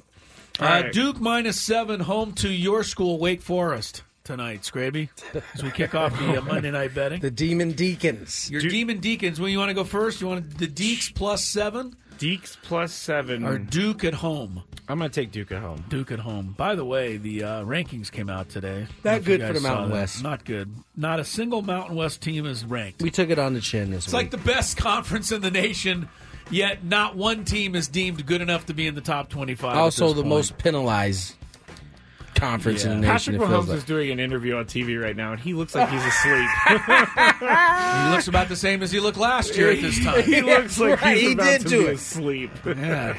Anyway. They take him down to Disney World, of course, and he doesn't get much Why did they have to do it the day after the Super Bowl? Can't you have like a nice outing like a month from now? Dude, they, they flew in a private jet. They'll, no, they're I'm. fine, I, mate. I know. He I can know. get there. He'll he'll get he'll uh, try. He'll make it. I Look at his you. eyebrows. He's trying so hard to stay awake right now. he could easily fall asleep in the middle of the interview Brock right now. Purdy should have such problems. Yes, yeah, true. no kidding. Uh, Duke for Scraby. Duke for me, minus seven. I haven't heard much on Wake Forest this Duke year. for me as well. All right, Texas Tech is home to Kansas. Texas Tech's favored by three and a half, even though Kansas is the more highly ranked squad. We talked about these teams Yes, having we to go on the road. Yes. Uh, but it seems like the odds makers are figuring it out. Because normally you'd think Kansas would be favored in this game. I'll take Kansas. I'll go against myself this time. Tony? I'm getting points, so I'll take Kansas. Yeah, give me Kansas too. Kansas? Scraby? I've bet on Kansas way too many times. Give me Texas Tech. Texas Tech, guns up for you. Uh, USC women, 11 and a half at home over Arizona. Juju Watkins. Juju Watkins, who scored the 51 against Stanford earlier. She is the uh, second story in women's college basketball after Caitlin Clark. Caitlin went for the record yesterday, got 31 points going into the fourth quarter, needed eight more, Zero. did not score in the fourth quarter. After the game, I don't know if you saw the controversy there. No, I did. brought More the controversy. There was. They brought the Nebraska team in for post game interviews, and I guess Big Ten rules stipulate that the visitor's supposed to go first. The Iowa coach was heard off camera screaming that this is not Big Ten protocol. This is beep beep, and was upset and said they had to catch a plane and was very furious at the uh, fact that Nebraska went first for the post game. Anyway. When What it was did you say? Bleep turn, bleep. Was that chicken bleep? yeah, more something like that. Yeah, and then when it was Or Iowa's bull turn, jive. when it was Iowa, yes, bull jive. When it was Iowa's turn to go up, they had already left. Iowa just took off. Took so off. Yeah, I mean, I, I would and, you know, imagine. I would imagine getting upset probably had a lot to do with yes, that irritation. Don't don't hold them totally responsible. Right, you no. lose a tough game, it, it's supposed to hurt a little yeah, bit. no, I could. I understand. That. she was upset. That's all. Uh, anyway, uh, let's see. Uh, Chris is first. I'll take Juju Smith or Juju Watkins. By the way, I just need to say this because I thought it was exclusive to Cowboy fans only. After tough losses, you're scrolling through Instagram, and you know after the Cowboys got beat, you saw TVs destroyed. Oh, I saw one 49er fan. Apparently, this too. is a, a, a contagious thing because I think it's a I'm seeing it thing. for 49er fans now too. I think it's a setup thing. Meaning what? Meaning they're Let's go buy a 49er jersey and make these. No, no, nothing like Oh, that. okay. uh, like, like here's a viral video in the making. I'm gonna smash my TV and then try to fight my friend. That's the one I saw yesterday. I mean, i- is it really worth Would you it? how do pay you, for how that? Are you Would getting, you yeah, to how are you blow getting a your some, TV back? some of these people will. Some of these people love clout that much that they will do that. I don't know who this I'm, person was. I'm that going I to saw. err on re- the ridiculousness of the 49er fan on this particular piece Okay, right here. you're gonna say it was because they cheered for the 49ers. Just like I, just like the Dallas Cowboy fans were doing it. You're seeing it across social media. 49er fans suplexing their TVs off of the, the mount and just destroying it. I don't know who you could suplex your TV for unless you just. I mean, there was no bad call. There was no bad coaching decision. It was a great game. You lost. That's someone. Painful. That's someone not, who. not worth throwing a TV away. That's someone who uh, doesn't know how to handle their emotions like me, guys. Yeah, right. You kept it under control. Yes, we need to get that, moving, though, As 'cause that video showed on Instagram. uh, I, I was. Someone commented saying I had jump off or drive off a cliff vibes on that video. did uh, I'm taking USC minus 11 and a half women against Arizona. Tony. USC. USC. Me Scrappy, all USC. Clippers, four and a half over Minnesota. Minnesota right now leads the Western Conference. Clippers, Oklahoma City, and Denver are all a half game behind. And the Clippers are home to Minnesota tonight, favored by four and a half. Scraby. I'm gonna take Minnesota. Gonna go with Minnesota there. I'll take the Clippers this time. Tony? I too will take Minnesota. Minnesota. Number one team in the West. All right, that's good for today. We're running a little late. I did check real quick. The national anthem time was one minute twenty eight seconds officially. Thank you, Scraby. I'm glad you checked. Well, I said I would check it before the end of the segment. And you did. Yeah. Let's get to break. When we return, we'll check in down in Peoria. More Gwynn and Chris on the way. Here's some traffic. 325, we welcome you back to Gwynn and Chris. Scraby's getting along okay today, if you're wondering. He's been in pretty good spirits. Every now and again, he just gets angry for no reason. well, I wouldn't say for no reason. We know the reason. Yeah. But he gets angry basically at nothing. Just something catches his ire. I thought Travis Kelce should have been ejected for the game when he bumped his own coach. Because stop it, Throw him out. Um, I am just enjoying what my guys did. I'm very proud of my team. What lost? Yeah, I'm, I'm proud of them in a loss. Steve Spagnuolo said that Brock Purdy was a great quarterback. According to Yahoo. Yeah, so Yeah, guess what? just wait till the Scravy show when I really melt down. You get the same thing that the Dolphins got, which is uh, here, have a nice parting gift on your way out. Yeah. Uh, here's some good news for all of you Padre fans out there. You'll love to hear this. LA Dodgers designated hitter Shohei Ohtani took on field batting practice for the first time today in Glendale, Arizona, and he just bombed home runs continually. Oh my god, Unbelievable. He did. though. Alan That- Gonzalez Are you kidding it. That's the sad part. Are you kidding me with this? There's a video online of him just bombing home run after home run. So Ohtani said he was feeling uh, pretty good about things. I'm sure. So much for us hoping that maybe the what is it, the shoulder that he's hurt or the Tommy, Tommy the elbow, Tommy I John. guess. The Tommy John Did it become French? Some- Tommy Jean. Tommy Jean. Jean. Yeah. the Tommy Jean would affect his hitting, but not looking that way. Uh, Padres did sign an outfielder today. Jurickson Profar is back. So at long last, the Padres have a third outfielder on their 40 man roster, joining Jose Azocar and Fernando Tatis Jr. Profar was a, a key part of the Padres NLCS team from two years ago and then uh, rejoined the team late last year and seemed to do nice things. Pick You know- him up for just a million bucks. That part is really good. Yeah, you get him at a bargain. I think he made five last year, so uh, you get him for four cheaper. That's a in- bargain. at a time that you know you're you're trying not to uh, overspend, and so you know what you're getting from Jurickson. You know what I'm saying? Yeah. You get a dude who's going to be a, a good locker room guy. He is multidimensional in terms of where you can put him in the lineup. He plays multiple positions, so um, it's a good it's a good signing for the Padres. Does he? I, this is a silly question. Does he still switch hit? Because I don't remember the last time I've seen him bat right-handed, and I and I remember him when he came over originally, switch hitter. I'm pretty sure he still switches. I'm pretty sure he does. I just don't think he gets too many at bats against left-handed pitching. Yeah, I think he was predominantly with for the Pods last year when he came over here. He was only facing right-handers right. for the most part. Yeah, I, I can't remember the last time I've seen Profar bat from the right side of the plate. But um, anyway, Mike Shildt was asked about the Padres' outfield situation as it stands now. I mean, that's why we're here, you know, to play the games. I mean, clearly Tatis, you know, going to get out there and and uh, and dominate, and you know, Sugar's here, and you got Mercado and Johnson, and you know, of course, Marcy, and and uh, you know, we talked about Jackson, you know, getting some time in the outfield as well, and you know, of course, with Pro, and um, you know, you've got a couple other guys that you know have a real opportunity in in Mitchell, and um, and and so, you know, it's a good opportunity to guys get out there and go compete and, and go and go play. What will Jackson's Perez. Yeah. What will Jackson's positional plan be? Will it be, like you said, outfield? Yeah, I mean, primarily outfield. I mean, like I, when I went down and saw Fernando play, you know, I saw him play a little first base. I mean, Jackson's a, you know, he's a, like I say, he's a pro, so he can play left field, he can play right field. I mean, we've got a right fielder, so, um, and he could get over at first base if, if need arose. So, you know, he can pinch hit, he can do a lot of different things. takes a takes a great at bat, so he's versatile and depending on the situation, we got a lot of opportunity for him. It seems like there's a lot of opportunity for, for a lot of guys. Like even, if, even if even if you go add in the rotation and, and the outfield, like those guys will get a chance. Some of the young guys will get a chance to contribute, maybe make the roster. Like, why is that so important to to you guys to kind of leave that available to those guys who are kind of knocking on the door? It's completely available. I mean, it's a wide open camp for um, the outfield, our starting pitching, um, for our bench. Um, so we've got a lot of um, a lot of good candidates for a lot of different spots.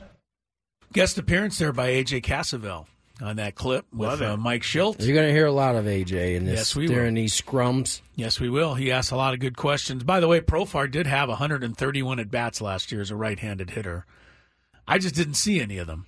Yeah, I, I, I think they were for for the most part all with Colorado, the Colorado probably, yeah. Yeah. He hit 275 right-handed, hit 229 left-handed, had more home runs as a left-handed hitter. Anyway, Jurickson Profar back with the Padres. I think almost everybody universally is happy with that signing, and we'll see where it goes as uh, spring training gets underway shortly.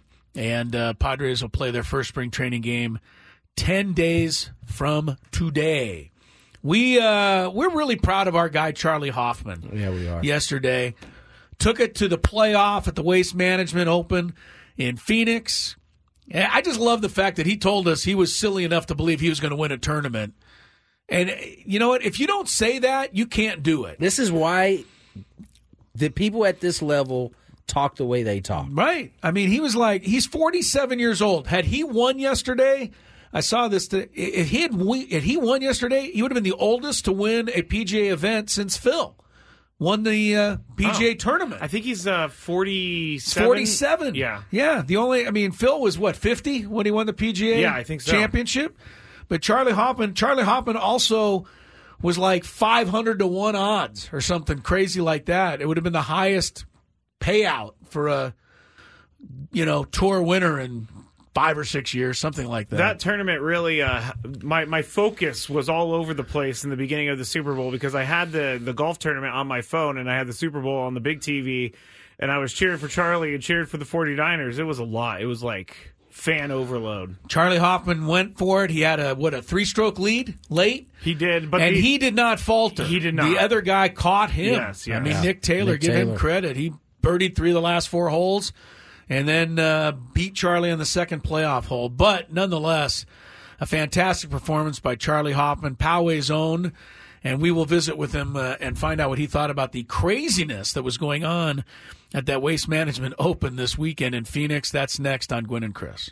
Old Man Winter here. If I had it my way, it would stay winter all year long. Short days, wind chill, black ice, and a good polar vortex. Oh, heaven! Wait, is it getting warm in here? Your cold snap is over, Old Man Winter. Spring has arrived. Spring. Spring is here, which means it's the perfect time to get away in the Hyundai you've always wanted. Visit the Hyundai Getaway Sales Event, where you can get great deals on all of our award-winning Hyundai models, like the tech-filled Tucson and Kona, as well as the spacious Palisade. Enjoy wherever you go with the peace of mind that comes with America's best warranty and three years or 36,000 miles of complimentary maintenance. But hurry in, these deals won't last. Add more joy to your journey at the Hyundai Getaway Sales Event. Now get 0% APR or up to 1500 bonus cash on the Hyundai Tucson. Now, during the Hyundai Getaway Sales Event. Offers end soon. Call 562 314 4603 for details.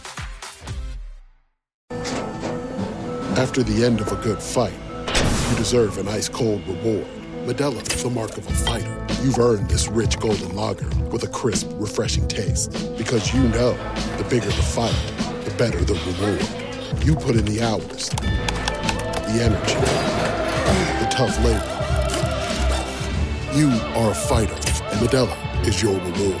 Modelo, the mark of a fighter. Drink responsibly. Beer imported by Crown Port Chicago, Illinois. Love the flexibility of working in all sorts of places? Well, working on the go seamlessly requires a strong network like T Mobile. We have America's largest 5G network, so whether you're on a video call at the park or uploading large files at a coffee shop, we have the 5G speed you need. Whatever takes you on the go, T Mobile's got you covered. Find out more at T-Mobile.com slash network today. Coverage not available in some areas. See 5G device coverage and access details at tmobile.com.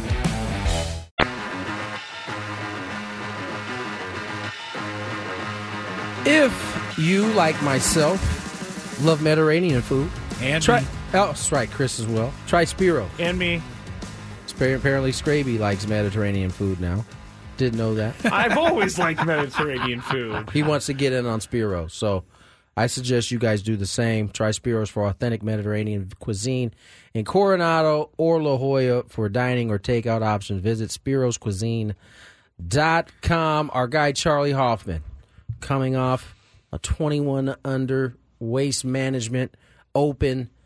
Finished- 21 under. 21 under. Come on, Charley. And we- Save a couple of birdies for the rest of us. We were we were hip to this because he got off to a good start in round one. Now he did that last tournament, and he did. I wouldn't say he faded. It just the the it seemed like the leaderboard kind of left him behind. Yeah, he also had a yeah. yeah. This this week wasn't the case. He he kept pace and was in it. Got to the playoff. Unfortunately, uh, what was the guy's name? Nick uh, Taylor. Nick Taylor. Nick Taylor. Yeah. ends up uh, Caught him. caught him, catching him, and uh, ends up winning that tournament. We'll have Charley on here shortly. Charley's been great this year. I mean, in San Diego, he was among the leaders, like you said, Tony, the first couple of days. Then he had like just one bad hole, One bad it, hole. Scraby? Yep. I, We we watched- watched him we watched of it. it. Yeah, we We did. watched yeah. it. Yeah, he had one bad re- hole yeah, on the third round, I think it was. But I mean, other than that, I mean, he's played great, He really especially you know, and, and his- listen, he prepared us for that when he came on our show. He said, "I'm going to be in the hunt." He said, and listen, it, it, it, I think for some they may have considered it tongue in cheek, but he was very serious when he said, I think that something was along the lines, "I'm old enough and dumb enough to think that I can compete with these That I can beat these guys. Yeah, and he uh, has held Well, he also said he was healthy. Yeah, that's, the other thing. That's the big thing. Let's get Charley on the line here right now. Charley Hoffman joins us. Charley, first of all, great, great tournament. Uh, uh, we wish you could have seen you win it, but uh, you held true to your word. You said you were dumb enough to think you could uh, beat these young guys, and you certainly took it all the way to the end. I'm a man of my word, I guess. Uh, you know what? I I uh, I had the lead coming down the back nine, and I, I think I shot three or four under on the, on the back nine, and you know what? It just wasn't good enough. Well, I mean, when did you when did you start thinking to yourself, "Hey, I got a shot at this," or did you ever allow yourself to think that? Oh no, you you think about it. There's no question. Uh, you know, I I saw my name creeping up there around around the turn uh, at the top of the leaderboard. I knew they had a few more holes to play, which in that scenario is probably better because there's some birdie holes out there. But as long as I kept making birdies, I, I felt good about it, and uh, I was able to keep the pressure on and uh, post a number. Obviously, with I was I had in my mind I wanted to get the 22. Didn't quite get there, and uh, you know what? Uh, Nick took advantage of the little crack door that was open, and he uh, he clutched up coming down the stretch, birdie, and I think three of the last four, and then two playoff holes. So I mean, hats off to him, no, no question. Charley, the the one thing you spoke about the first time we we talked at the beginning of this season was your health. You talked about finally feeling healthy. How much has that played into really how well you've played through the last two tournaments? Yeah, no question. I, I've got a great team assembled in San Diego now. Uh, Dr. Peter McKay is my chiro. Uh, Kaylee Franklin is my uh, P, or is my uh, trainer, and then Greg Rose is sort of my CEO at, at TPI. And uh, you know what? And uh, Greg, and then uh, Mark Blackburn is my swing instructor, and they all talk together, and we we make sure I, I did the right process, made everything right uh, in the last six months or so to be ready for this year. Make sure I was ready uh, to play good golf, and uh, you know what? The plan has come to fruition. We don't we don't know how long that's going to last. Obviously, 47 years old and a bum back, but I'm I'm gonna I'm gonna press the pedal down for uh, as long as I can, and hopefully the, the back hangs in there. Charley, at what point through the process, as somebody who's been injured before and, is goes has gone through some of this rehab stuff, there is a point where you start to feel like, you know what, I, I think I'm gonna be all right. I, I I think I can give this a go. At what point did that get to, or, or what point did you get to that that that time?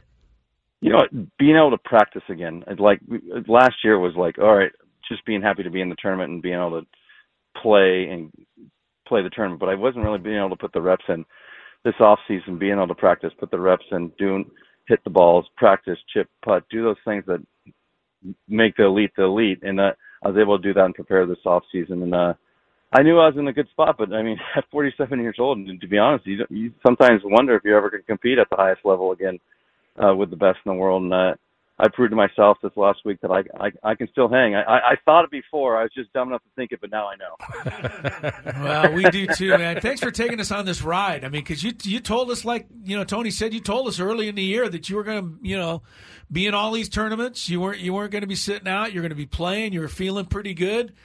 I mean, we've been looking for you, and you know, to see you see you right there on the final day. You said that you definitely thought about it, but how do you how do you kind of manage those thoughts when you're actually, you know, getting ready to play the last three or four holes, or even playing in in the playoff? I'm assuming you've got to focus on the job at hand, is you know, without trying to keep that other stuff out of there a little bit. You know what? It, was funny is I felt so comfortable. I felt more comfortable Sunday coming down the stretch than some days, some weeks trying to make a cut. It's like I was meant to be there. I, that that's where I was meant to be. It was in the lead and trying to win the golf tournament, and it, and it was fun. I embraced it.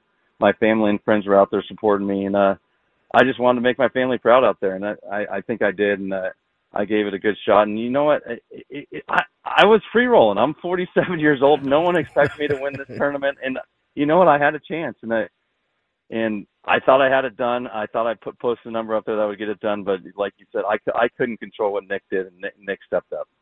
Charley Hoffman joins us, PGA Tour vet, finished second in the Waste Open management. You know, unfortunately, outside of, of the leaderboard, the other story uh, at West Management was, well, excuse me, at Waste Management was the crowd. It, it seemed to be a little more raucous than normally there. What was your take? You know, being on the on the ground floor there.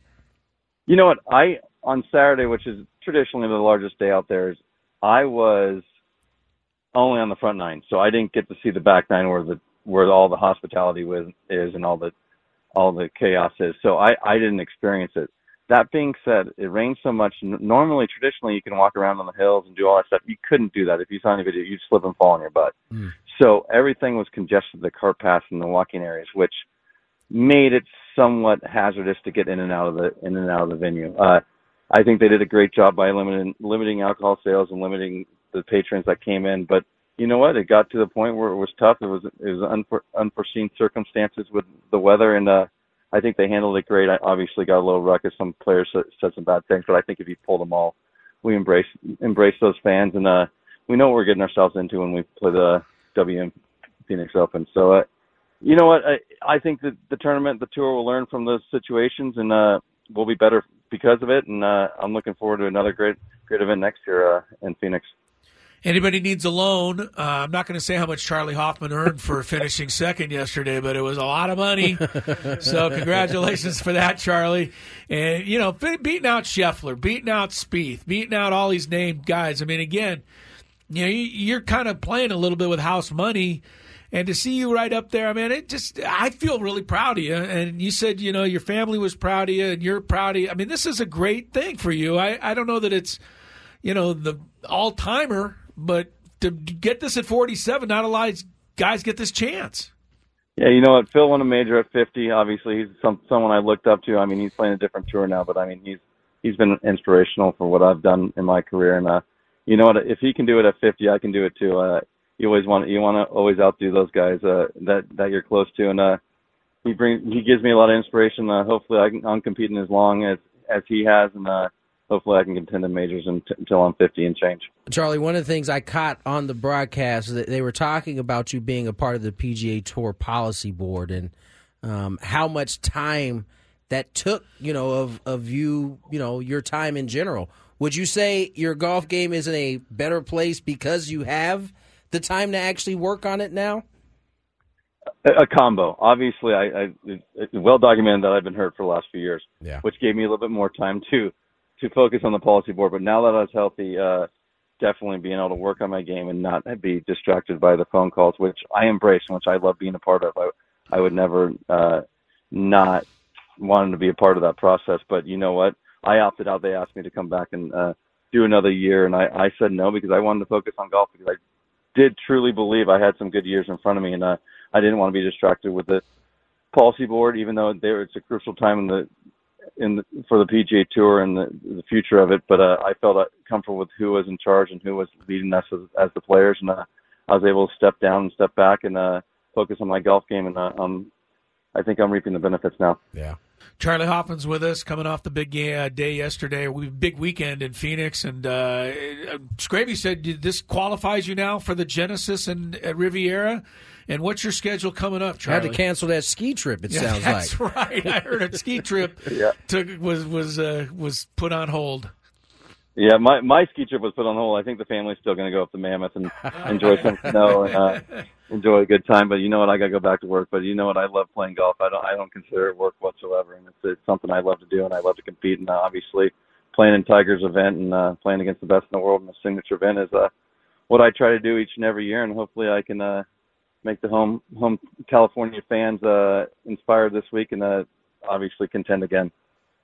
Well, Charley, you certainly have inspired all of us this past week, and we certainly will be behind you once again when the, when the Genesis does take place. Congratulations on a good finish. Wish you could have won. We'll do it again soon. Thanks for coming on. Thanks, guys. Thanks for having me. Anytime. We'll talk again. Thanks, Charley. Charley Hoffman. Man, that, That was, was uh, awesome. that was awesome. Yeah, that was sure. awesome. Too bad in a lot of ways it happened on the day of the Super Bowl. I think a lot of people kind of missed it, but man, for him to come that close and to, to actually have it there, Nick Taylor pulled it out with three birdies on the last four As holes. he said, he, he said she said three or four under there. In the, Yeah, in the it was last, crazy. and then and then they both birdied the first playoff hole. Yeah, yeah. So it was, it was like Charley was, you know, giving way. Yeah, I mean, he birdied and the guy matched him. I, I was. and then the last hole, I guess Charley came up a little short. He did. he and did. Nick Taylor birdied that one. So yeah, it wasn't like he Charley won. had a bad second playoff No. hole at all. I think he par- ended up parring it, and Yeah. so. But like I was, I was thinking about this about my golf game. Like I wish I was there and say, you know what, I get three birdies, I'm gonna be in the playoff, and then go out there and get three birdies. I don't understand how these guys do it. I don't know how they It's do it. crazy. I don't know. Minus 21. Like I said, save a birdie for the rest of us. Save That's some a lot of birdies. what is it in Willy Wonka? Save some room for later. for later. What a game No. for what a day for Charley Hoffman. I don't remember that line. I, I didn't say I how think it was much. Augustus Gloop. Yeah, I don't remember that either. I'm trying to move past that. I didn't want to say how much Charley won and embarrass him, but You're about to tell us anyway? million bucks. oh man, that's nice. Second place finish. Second place finish, not bad, not shabby at all. Not at all. Very Not good. at all. All right. So he gets in the Genesis. What's his? I didn't ask him the whole schedule's great. Does he get the Masters or no? Not Uh, with a second place. First place, he would have been in yeah, there, right? I don't think. Yeah, first place you get free exemption into a lot. Um, Yeah. but I don't know that he gets Masters. I think if he places high, he what he did get was a lot of FedEx Cup points, and those are worth spots too. So he could place in the top twenty-five a couple more times a season and maybe qualify for the field. But this this definitely helped him a ton. Oh yeah. I mean, 47. He's playing for all of us out there. Is the way I look at it. I know there's a lot of you young people who listen to the show, but His a lot of us driver- old guys out here, we we're proud of guys like Charley. His driver yesterday was was so good. Like he would just stand up there and he would just swing He was easy just and whacking that bad boy. crush it down the fairway. Yeah, he played really well yesterday. Yeah, Uh, it's like 300 to one odds or something to win it. Amazing. Should have made a bet. Well, you would have lost. Uh, Unfortunately, true. We got- you would not have won. we got a few minutes. It probably uh, behooves us to, to finally talk a little bit about the Aztecs Oh, losing yes. that game over Yeah. the weekend. Yeah, it was watch that game Friday night. Ah, yeah. overtime. You know what? I don't think. Yeah, they didn't execute the way they would. They normally did. did. down the They stretch. They They didn't get did. good shots. You know, I mean, uh, uh, Trammell was trying to make it happen, but uh, Nevada played pretty good defense. Didn't really give them anything. They had a chance to win on the, you know, the, I think the second to last possession of uh, regulation, the last possession of regulation. Of course, Nevada tied the game on a really, I hate to say, lucky play. I mean, the Aztecs knocked the ball away, it bounced off a foot right to the guy who lays it in. And then if he didn't make, he missed the free throw, or they would have won It was just a, right there. But it just the Aztecs didn't get the good shots they normally get, you know, down the stretch. It was a it great. it was a struggle for both teams in that first half. This- It was. No one could really No, the score anything. was like 15 to 10 or it was, something. It was it was not great basketball the first half, and Yeah. it's been a while since I've I've said that about a, an Aztec game. But uh, they didn't. They certainly didn't play their best, and as we talked about a little earlier, wasn't good for uh, the Mountain West in general for the top twenty five. Everybody Yeah, they fell got out. wiped out of the rankings. Yeah. Now none of them are ranked, and there it's still a possibility for six of them to go to the NCAA tournament, which is crazy. Because on one side you're telling me this is one of the best conferences in in in in the sport. On the other side, you're telling me none of them are good enough to be ranked. Best conferences in sport, but not they're not good enough. None to of be in them the are top good enough to be in the top 25. I, it's weird. You know, when Ziegler was on, he said he doesn't know that any of these teams, they're going to all get in the tournament. He doesn't know how many of them can win in the tournament. I don't know. I think they're pretty good teams. Nevada looked good. That Blackshear's a really good player. Uh, he's a one-on-one threat, and the Aztecs just didn't get the kind of good looks that they normally get at the end of the game. So, and they'd won so many overtime games in a row. They were due to lose one, but they got to get right back to it because they got Colorado State tomorrow night. Yeah, it's not. Um, it's not going to be. Uh, doesn't get any easier. We talked about this. You got this road game, and then you got these next two home games. You got to cash these in. Let's check some traffic before we get to break. From the 97.3 The Fan Traffic Center, here's Kelly Danick. Traffic is sponsored by Valvoline Instant Draft Through Oil Change, a 15 minute instant draft through oil change. Just a couple things going on here. Northbound 163 near the 8. Watch out for a mattress reported in middle lanes. In Spring Valley, got a surface street accident involving several vehicles, including a motorcycle. This is Jamacha Road, the 8700 block, just east of the 125. Not showing if lanes are blocked, but just watch out for little activity there. Valvoline Instant Oil Change is your drive through oil change. It only takes 15 minutes and you don't have to get out of your car with all the rain lately. Valvoline is also offering replacement Viper blades. For directions and discounts, go to SoCalOilChange.com. SoCalOilChange.com. I'm Kelly Danick with Gwynn and Chris, San Diego's number one sports station, 97.3 The Fan. By the way, uh, the standings in the Mountain West Conference, did you see that, Tony? They, they jumbled up more. They are crazy. Utah State is eight and three, and then the next six teams all have four losses. So you Wow. could conceivably the Aztecs, you know, have a couple of these games slip away here, and they could. I mean, you never know. I mean, Colorado State, you've got New Mexico coming in, then you go to Utah State. You could end up finishing in seventh place in this league. You know, and still getting into the NCAA tournament. That's Scraby crazy. River, you wanted to call the game two games ago a must win for the Aztecs? Yeah, and they're still must winning. I guess that one couldn't have been a must win then. No, they're all must win. it doesn't matter if you. It doesn't. Yeah, it must win. Must Uh, win. the Kirk Cousins curse continues. It does. If you've lost to Kirk Cousins during the regular season Oh, you can't win the Super Bowl? you're not allowed to win the Super Bowl. Oh, Ask yeah. the 49ers. They know. yes, we know. more, more Gwynn and Chris on the other side. Away we go at 4 o'clock. Welcome back to Gwynn and Chris. Chrisello, Tony Gwynn Jr., Super Bowl losing Matt Scravy. That was uncalled rude, for. Yes. Uncalled Super for. Bowl loser. Yes. You know, I, I've been seeing the chat. There's been Two-time. some people trying to get under my skin. It's not going to work. You know why? Because I enjoy my team in the Super Bowl, even if they lose. I actually believe that today because, unlike every other time people are trying to get under your skin, you usually mention it during the break. You or do. You normally say, "Oh, Didn't- yeah, yeah." Didn't hear you say anything about Not it. yet. So clearly, You've been good. you're- You've been good. You, you got You've thick been good. skin today. Yeah, and I want to thank Today. whoever To- that's- that's the whoever key word, hacked into today. my Twitter account last night and said that I was supporting Scraby and yeah, his that was. Uh, heartfelt loss. but I thought but that was again, a little bit weird, but the blushy emoji gave it away, Chris. the blushy emoji. I don't even gave I was there is skeptical one. until I saw the blushy. It's your emoji. Am I the only signature. one who uses that? You really are Like in my in my worldwide? life. Worldwide. I've I've sent it to maybe like a friend as a joke, but yeah, I think you're the only person that uses. The I didn't even know the blushy emoji existed until That's Chris started that's my version of the smiley face, and I'm sticking with it. Uh, you can get qualified for a grand prize right now: a two night stay at the Westgate Las Vegas, two tickets to see Air Supply. They got a legacy spans decades. Air Supply continuing to captivate hearts. Now in their 45th anniversary year, the duo continues to play more than 130 shows a year worldwide. You can join us in celebrating their music and legacy May 31, June 1. That's 2024 at the Westgate International Theater, Westgate Las Vegas Resort and Casino. Get tickets now at Ticketmaster.com. Or you can uh, win a couple here today. The Westgate Las Vegas Resort and Casino features newly designed premier rooms, part of their $70 million room renovations, home of legendary Vegas fun. If uh, qualifying for a trip to Las Vegas isn't enough, we're also going to give you not just a qualification, you actually get these two tickets to tomorrow night's Aztec basketball game against Colorado State. Big game at Viejas Arena. You'll get two tickets by winning today in Chris versus the fans. If If you had one shot, one opportunity to take down the human almanac himself, howdy do. Now is your time. Listen to me, this guy is dangerous. Now is your opportunity to win a prize. Well, I hope you know what you're in for. Chris versus the fans starts now on 97.3 The Fan.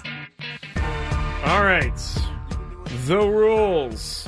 You have to make it through three questions. Each question will get more difficult. If you get the question right, you move on.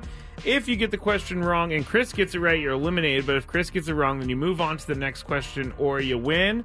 Uh, we still have two lines open, so if you've never played, call right now and you can get through. Up, oh, they're all full. So there we go. you won't even hear that until. Never mind.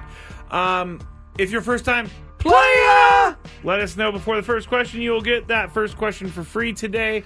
Also, my, my brain is back, guys. It's better than it was after I ate the Thai food last week. So yeah, you struggled after Yeah, that Thai yeah. food. Yes, I did. By the What- way, You somebody still took it like a champ, though. somebody you. tweeted out over the weekend. Uh oh. What is it with Scraby every time he says first time playa? Why does he think that's funny? I mean, it's not. Tell him to stop. What is My he doing? response to you out there, well, because Scraby and I and you and I say playa. Yeah. My response to that person out there is, we already have a hater on this show. His name is Matt Scraby. We don't need another. another. Uh, by the way, that's been going on for Literally long since time. we oh, really? Long it. time. People have been complaining No, about that? no, No, no. The our actual first act time of doing it. Yes, I know. We've done it the whole time. And I So think it was by mistake that Tony said it like that, Yeah. and it just became that. Yeah. Please Yeah. stop hating. I didn't see that one, thankfully, or else I would have said She something would have back. spiraled. Thank God. no, you I didn't would have said it. something back like, "Nice of you to tune into the show more than once every five generations." I'm glad you saved that Very one. good. Yeah, because it wasn't a good comeback. it wasn't a good one at all. All right, that's Let's it. go to our first contestant. Riley, welcome to the show. Happy Monday to you. Hey, happy Monday, Tony. Here we go. First All right. question.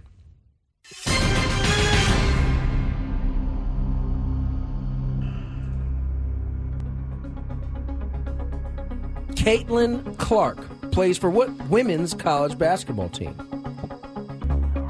The Iowa Hawkeyes. The Hawkeyes. Nice job, nice job. Let's go to round number two, which is. I'll leave that alone. what artist joined Usher at the halftime show yesterday to perform Turn Down for What? Lil Jon. There we go. Oh! yeah, yeah. you know they've been doing some good ones. Look, They had Eminem, they had Rihanna, they had Usher. You know, good stuff. I've already like called it. We should do countdown on Friday. Top five halftime shows. Hmm. It goes back to the '90s. You I'm going some- with Up with People. You guys don't even know who that is. I was That's, gonna that's say- what used I, to I perform missed at that. I, halftime. yeah, I missed that halftime show. well, was that's gonna what used say- to perform. That was the name of the group of people that used to come out and perform before Ah, they started before having the in cool living before halftime in living shows. color happened and Correct. changed the whole way halftime There was shows the- are they prepared. were the goofiest, saddest performing troupe of people you've ever seen. They were just vanilla and boring. That's why and- people were turning away. Yeah, exactly. Uh, did our they used to contestant get this one right? Did we? yeah, Yeah, we're, we're he's still good. He's going on to to question number three. Here we go. Question number three.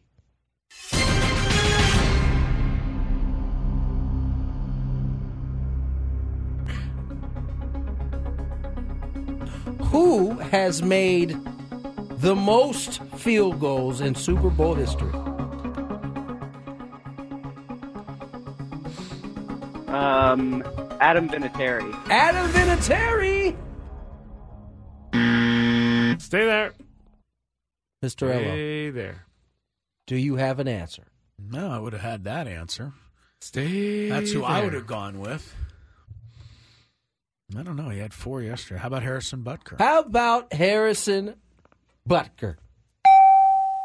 Really? Sorry. That is the Surprised. answer. Sorry, Riley. Surprised Sorry, Riley. that.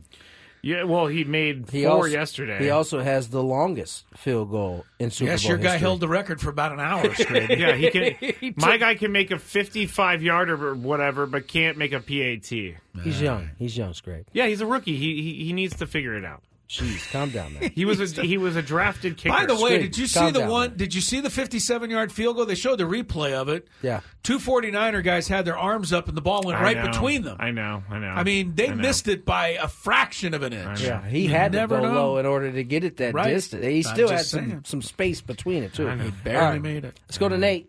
Welcome to the show, Nate. How are you? I'm doing well. How are you? We're doing well, my man. Here we go. First question.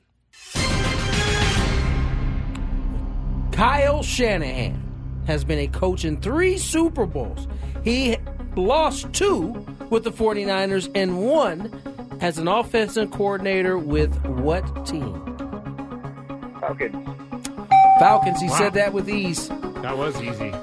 On the question number two. When it comes to blowing leads, nobody does it quite like Kyle Shanahan. Quite like Mr. Shanahan. That's right. You that's going to be, be- that's going to be his legacy. Unfortunately, whether it's right, Right or now wrong, is. Right That's what people are saying. He's going to have to coach is. a long time, coach like Andy Reid in order to change it. I have a feeling he's going to coach until he wins like a couple of You these. better hope so. He better hope so. What game does the Kobe Bryant statue unveiled last week reflect?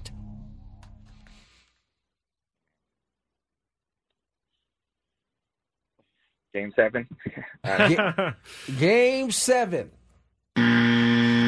Stay there, Nate, Mr. Ello. just in case this. Yeah, goes the for you. 81 point game. 81 pointer. Indeed. Sorry, Nate. Sorry, Nate. We'll move on to our next contestant. Jason, welcome to the show. Come on down. Do do do do. How you guys doing? Good, Doing well, Jason. Jason. Good, good, Here we go. First question. Steve Young, former 49er quarterback, is related to a historical figure. Uh, who's Brigham, Brigham Young? he is. Brigham He is. Young. He He's like the great, great, great, great, great, great, great, great grandson. That's him. We move to question number two. That's him. Newly signed Jurickson Profar calls what country home? Roscoe. Say that one more time. Roscoe. Carrasco. I'm going to give it to him. You're he knows giving him exact- He Carrasco. knows what Cur- Curacao, Carrasco, and say I. All I'm saying is you can't get on me for saying Hungary. If you, if if We're not Big playing. prize at stake today. if Carrasco is is acceptable. Big Well, prize Hungary today. was Stay- acceptable. Okay, so I'm just saying. You Okay. put up a big And so was about it. Broadway Joe, by the way. I, I just didn't check that one. That I wasn't know, on that me. is true. Here we go. Question number three. There are three NFL coaches, NFL head coaches, that are 0 4 in Super Bowls. Name all three. This is a tough one. Uh, one of them's Marv Levy. Okay. Uh, the other one is, and that's all I got. Marv Levy. That's all. he said the other one is. The easy one. That's all I got. Stay there. Christopher for the Yeah. steal. What is it? Three coaches or 0 Three 4? coaches, NFL coaches, are 0 and 4 in the Super Bowl. Yeah, Bud Grant's the second one. Bud Grant, Vikings. There's another one. there's another. Broncos lost five. Oh my goodness, really? Yeah, they're three and five. Jeez. I But I don't know. They've been to the Super Bowl eight times? Yeah. Wow. Uh, boy, I'm I'm blanking on this last one. Shanahan's only halfway there. He's got a couple to go. he does. I I I've got uh, who's the God? Denver had a different coach. Uh, Dan Reeves. No, that's all sorry. I'm saying. Sorry. You're not Sorry. it No, because I was going to get a lot of hate on the chat. That was a lot of time. The chat wins again. It was Dan Reeves. it, It was. was indeed Really? Dan I took Reeves. long. Okay. Took too long. Took too the long. winner. It's a win for you, Jason. Jason, nice work, man. Way to go, I had no Jason. Excuse me. I'm Uh-oh. choking You choked up? Yeah, because Oh, that's right. 40. He coached the Falcons one time. I did. didn't know that Dan Dirty- Reeves was a Broncos coach. Yes, he was originally the Broncos. Yeah. Never coach. had any idea. Uh, All right. Hang on the line, Jason. Mr. Scraby will uh, get your info here on the other side. Speaking of uh, halftime shows, I thought the halftime show was You loved it. Fantastic. Really? Oh, was my met gosh. with two thumbs down by my wife. I am sorry to who I hear I don't- really respect on such things. I am but I'm, sorry I'm going to to hear you that. as a higher authority. I Oh, just wow. this is top three, You loved it. top three of all time. Top Wow. three of all time. Michael Jackson in '92, uh, Purple Rain, literally had rain Prince. coming down with Prince, and then this one Really? up there. That's crazy. Rihanna was up there too. I left the the house for a little bit and came back, and then it was like, yeah, and I was like, oh, what, Brought what am you- I missing? Brought you right back to your college Oh time, yeah, didn't I was like, man, I feel like I'm in a club right now, and I'm getting low somewhere. What did you like about it, Tony Gwynn Jr.? Everything, Everything. choreographed, Just the whole thing. The, the, The- the- roller skating was See, good. part of it is that I got to experience his show in Las Vegas, and there were a lot of similarities to that show, except he didn't get to actually do the songs as long because he only had the 13 minutes of uh, Yes. of no of no commercial time. But it was to me, it's pretty phenomenal to get into all the outfits, to get into skates for crying out loud. All right. Um, I like the the the guests. He had Little John. He had Ludacris. He had Alicia Keys. Who was the guy in the uh, short shorts? That was Jermaine Dupri. What? yeah. I thought What that team does he was uh, the joke. Is I thought that was CeeLo Green. it could have passed at CeeLo Green. People had a lot to say about Jermaine Dupri's yes, outfit. they did. Yes, yes, they did. but uh, yeah, I was I, I enjoyed that halftime show a lot, a lot.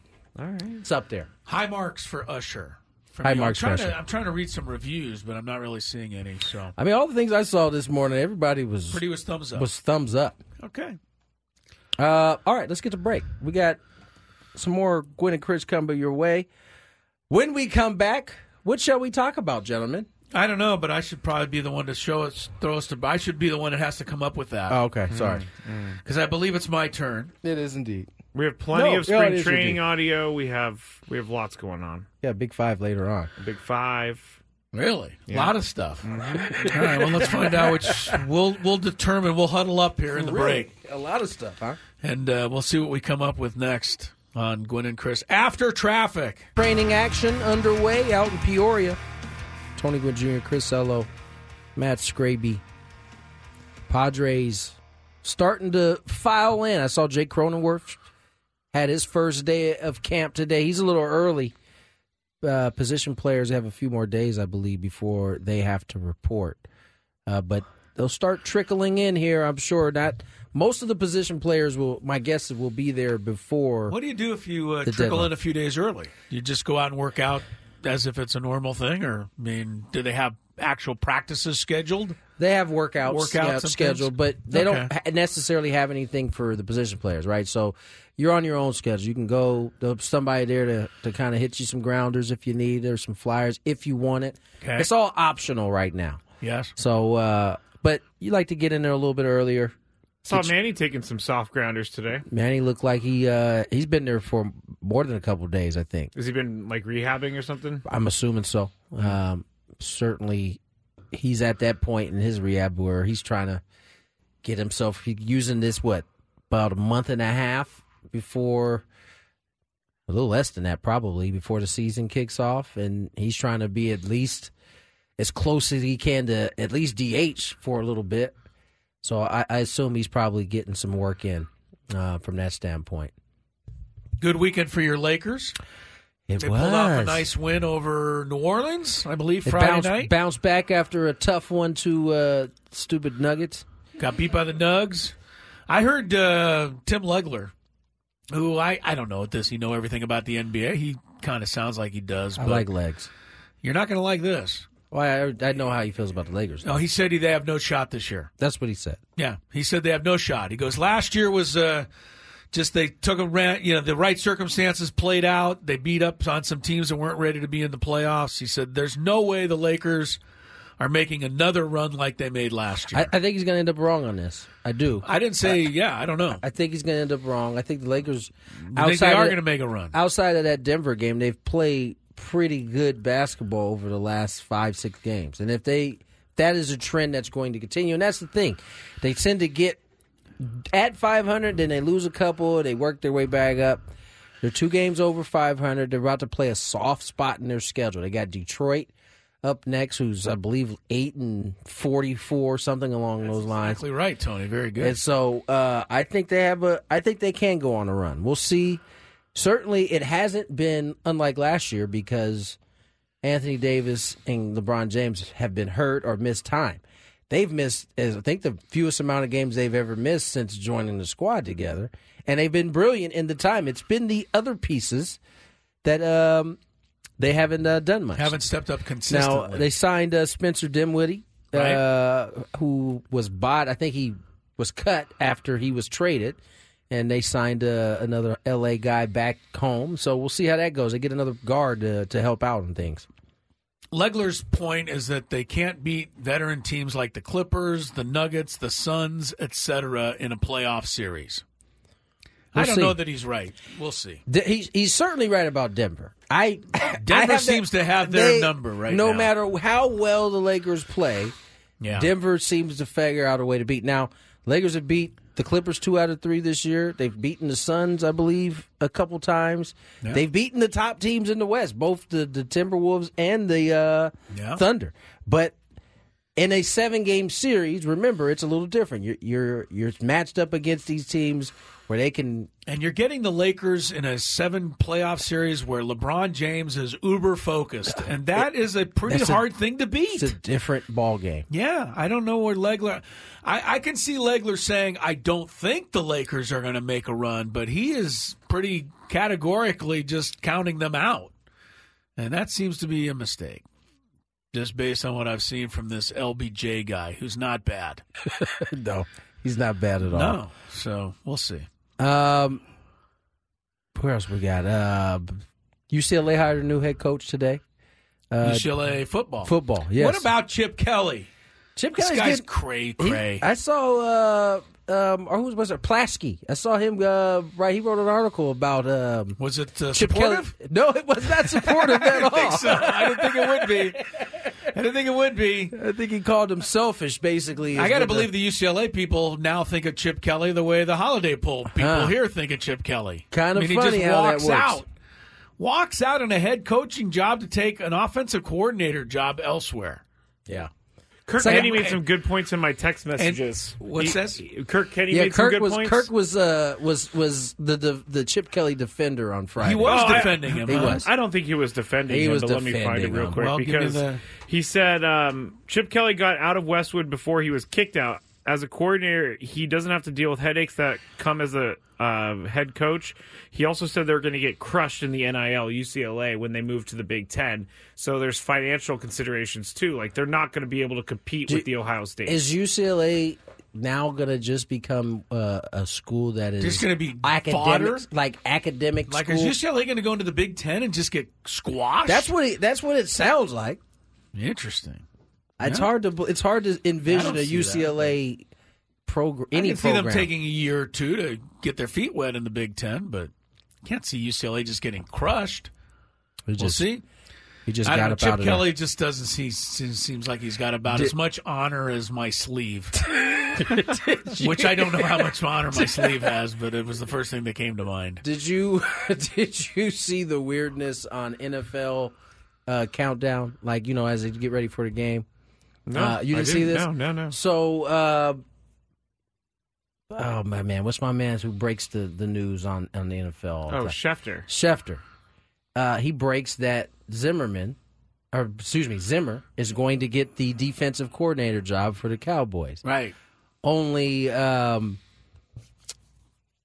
the coach on the on the show. He used coach the Rex Jets. Ryan? Rex Ryan. Oh, he was Rex oh, Ryan. Did he find out? Well, hold up. Rex Ryan is like they flip flip back to the panel, and Rex Ryan goes, "I'm not sure that that job is hundred percent done with," and he basically went into the fact that you know He was in the running He's for in the running for it. Uh oh. And so then a story came out earlier today that Zimmer wasn't indeed yet had the job. He didn't yet had the job. So Adam Schefter was jumping the gun. He was, but then as I got to work, Cowboys ended up hiring Zimmer as their defensive quarter, coordinator after the uncertainty. I mean, Rex Ryan. Re, what is keeping Rex Ryan out? Is it? I mean, He said he. I mean, is he being too honest as a studio guy to get hired again? Because he was a very successful coach. His Jets went to the championship two it years sounds in a like. Rex is what's keeping him out in terms of he wants he only wants to get back in under the perfect Per- circum- okay. circumstances. All right. Cowboys, at least in his mind, was one of those circumstances. Yeah. It sounds like he lost I don't out know on why they job wouldn't. I, I would choose him. because he was a great defensive coordinator. Really great good. defensive I mean, coordinator. look, you're in two AFC championship games in a row with Mark Sanchez. That's Yeah. because your And that's defense with- was really and- good. and that's with him doing double duty. That's not him just focused on the Yes. defense. He's a head coach at that point. I, I would take Rex Ryan, but Yeah. I, I to me, he's been so honest as an NFL studio analyst. He's been very honest. that he's rubbed a lot of people the wrong way. I'm sure. I'm sure he has. He is a. You know, so I mean, He is what a are you bull in a do? china shop. He's doing all, and it's. I think it's kind of costing him Yeah, if he sure. wants to get back in. No doubt. All right, let's get to break. Scraby's got a big five.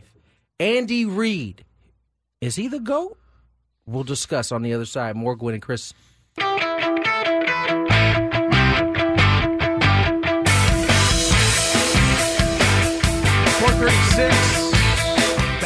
And Chris, where we're celebrating the Chiefs' victory over the 49ers yesterday. It's a celebration. In the Super Bowl, parties going on. Uh, well, not everywhere. Two thirds of the uh, YouTube viewing chat. We're celebrating the Chiefs' first seven possessions yesterday, kicked one field goal. That's it. Last six possessions, three field goals, two touchdowns. And the only drive they got stopped on, the 49ers fumbled the punt. And Well, some they didn't really fumble the punt, but all right, yes. you know what I mean. It was- Officially, They called gave it up. fumbled. They did. turned it over. Turned They it did. over. They did. Uh, Andy Reid has got to get some of that credit for Yes. making the adjustments that great coaches make. I mean, there was a couple of times during that game yesterday where I thought, you know what? If Patrick Mahomes wins this one, it's going to really be something because they they couldn't move for a whole two and a half quarters. Nothing, interceptions, fumbles, and then all of a sudden they found the. Uh, they found the key to uh, what worked, and maybe Greenlaw going out had something to do with that. But Greenlaw went out in the first half, and after he went out, the Chiefs still didn't do anything for quite a while. It was it, to me. It was the the patience to stay with the run because it, it loosened up the 49ers just enough, right? Pacheco did just enough to loosen them up and to start finding little cracks in in that zone slash man that they were running. And you know, when you it, it also helps as we said a number of times a day when you have number 15 on your team. Doesn't hurt. Nope. And uh, while Kyle Shanahan has to deal with the fact that he blew a 10 point lead and three three point leads in the fourth quarter, Andy Reid goes on to goatness. Or does he? Let's find out. After traffic, we'll get into today's Big Five. As we turn the corner into the new year, a lot of people are looking to get healthier. That includes Hero Bread, who have just launched their new recipe using heart healthy olive oil. Hero Bread serves up 0 to 1 grams of net carbs, 5 to 11 grams of protein, and high fiber in every delicious serving. Made with natural ingredients. Hero Bread supports gut health, promotes weight management, and helps maintain blood sugar. All with no compromise on the taste, texture, and bready goodness you expect from your favorites. Now they're listening to their fans and updating their recipe with olive oil, an antioxidant rich oil that's been shown to reduce cholesterol and minimize the risk of heart disease. Try it today with code HERO10 for 10% off your purchase at hero.co. That's code H E R O 10 for 10% off at hero.co. Tecovas is a terrific boot brand, and they're bringing a fresh perspective to heritage boot making. So they've carried forward all the time honored traditions and quality you find in a great pair of cowboy boots, but they've innovated on comfort, style, and service. As someone who tries to pursue a minimalist lifestyle, I highly value quality over quantity, and I'm telling you, you can't find a higher quality boot than Tecovas. Their Western boots for men and women are handmade Handmade from the most premium leathers with over 200 time honored individual steps. Also, did I mention that they are Austin designed, Texas tested, and handmade down in the boot making capital of the world, Leon, Mexico? And also, if you've ever wondered if you can pull off cowboy boots, which is something that I was thinking, you should pull on a pair of Tecovas and you'll see. Just do a quick search for Tecovas on social media and you'll see how adorably styled these boots can be. Visit tecovas.com, that's T E C O V A S.com, and point your toes west. It's that time of year. Cash the ticket. Jim Costa with Mike Valenti. We shift the focus from football to college hoops, getting us ready for the tournament where we're going to break down all the matchups and have an eye on some future plays too. Search Cash the Ticket on the Audacy app or wherever you get your podcasts. It's that time of the show when we check on the latest in sports. Only the most important topics and questions are brought to light. Stop what you're doing and listen. These news stories will astound and amaze you. The one, the only. Oh my god, who the hell cares? The Big Five starts now on 97.3 The Fan. Inside the Green Room with Danny Green is a podcast that takes you beyond the scoreboard. Join three time NBA champion Danny Green for insight on the association that you won't hear anywhere else. Plus, get behind the scenes access to what life is like in the NBA. Follow Inside the Green Room with Danny Green in the free Audacy app or wherever you get your podcasts. Danny Green, good player? Still? Pretty good. All right. Still? I don't think. Is he still playing? I don't think I don't he's think he's playing, playing right now. anymore. It makes it sound like he's okay. Well, Good shooter. Yeah, I I drafted him in fantasy basketball one year, and I was made fun of because I overestimated how good I thought he was. So there you go. There you go. Number five. Do those people know you were a two-time fantasy champion? Uh, not well. At the time, I was not a fantasy champion, so I could not claim that whatsoever. All right, uh, we are going to start talking about the. There it is. I'm just making sure I got my right audio, but here it is. Mike Shildt, the Padres manager, was asked a lot of questions yesterday, and one of them was about the possibility of newly acquired Woo Suk Go being the team's closer. Here is what Mike Shildt said about that. Uh, listen, you know, I mean, he's going to get an opportunity. It's hard to evaluate that because we haven't seen him outside of video um, or, or, you know, game tape. But, um, yeah, I mean, listen, we're going to go into spring training as a competition, and um, I can't rule it out, but it's hard to really um, give a detailed answer without really seeing him compete. Any expectations of him? Yeah, I expect him to come in. Again, we want to acclimate him, but like all of our guys, come in, um, throw strikes, compete, uh, and you know be able to do all the little things that it takes to win games, field your position, hold runners. Um, but you know this guy, similar to Matsui, he's got high leverage um, experience, and that that um, that's hard to that's hard to mimic. So we're excited about. So that's what Mike Shildt said about Woo Suk Go. Now I'm going to ask you guys a way too early question. And Chris, you're up first. Way too early prediction. Who has the most Padres saves at the end of the season? Robert Suarez. Okay. Gets the job, keeps the job. Okay. Uh, Matsui gets several because there's left-handed type situations for him. Go picks up a couple here and there when uh, guys are down for the day. All right. Tony, who has the most Padres saves at the end of the season?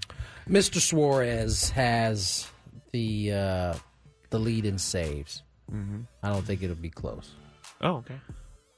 Not even close, he says. I mean, once, once you settle on a guy, I mean, the only time other guys get opportunity is when he's down or hurt. Now, we do know that Mr. Suarez has not pitched a full season yet for the Padres. So it's not as though being hurt is out of the question. We certainly don't hope that, but you know, it's certainly something the Padres have to prepare for, and I think they have with the, you know, crazy amount of relievers they have in the bullpen.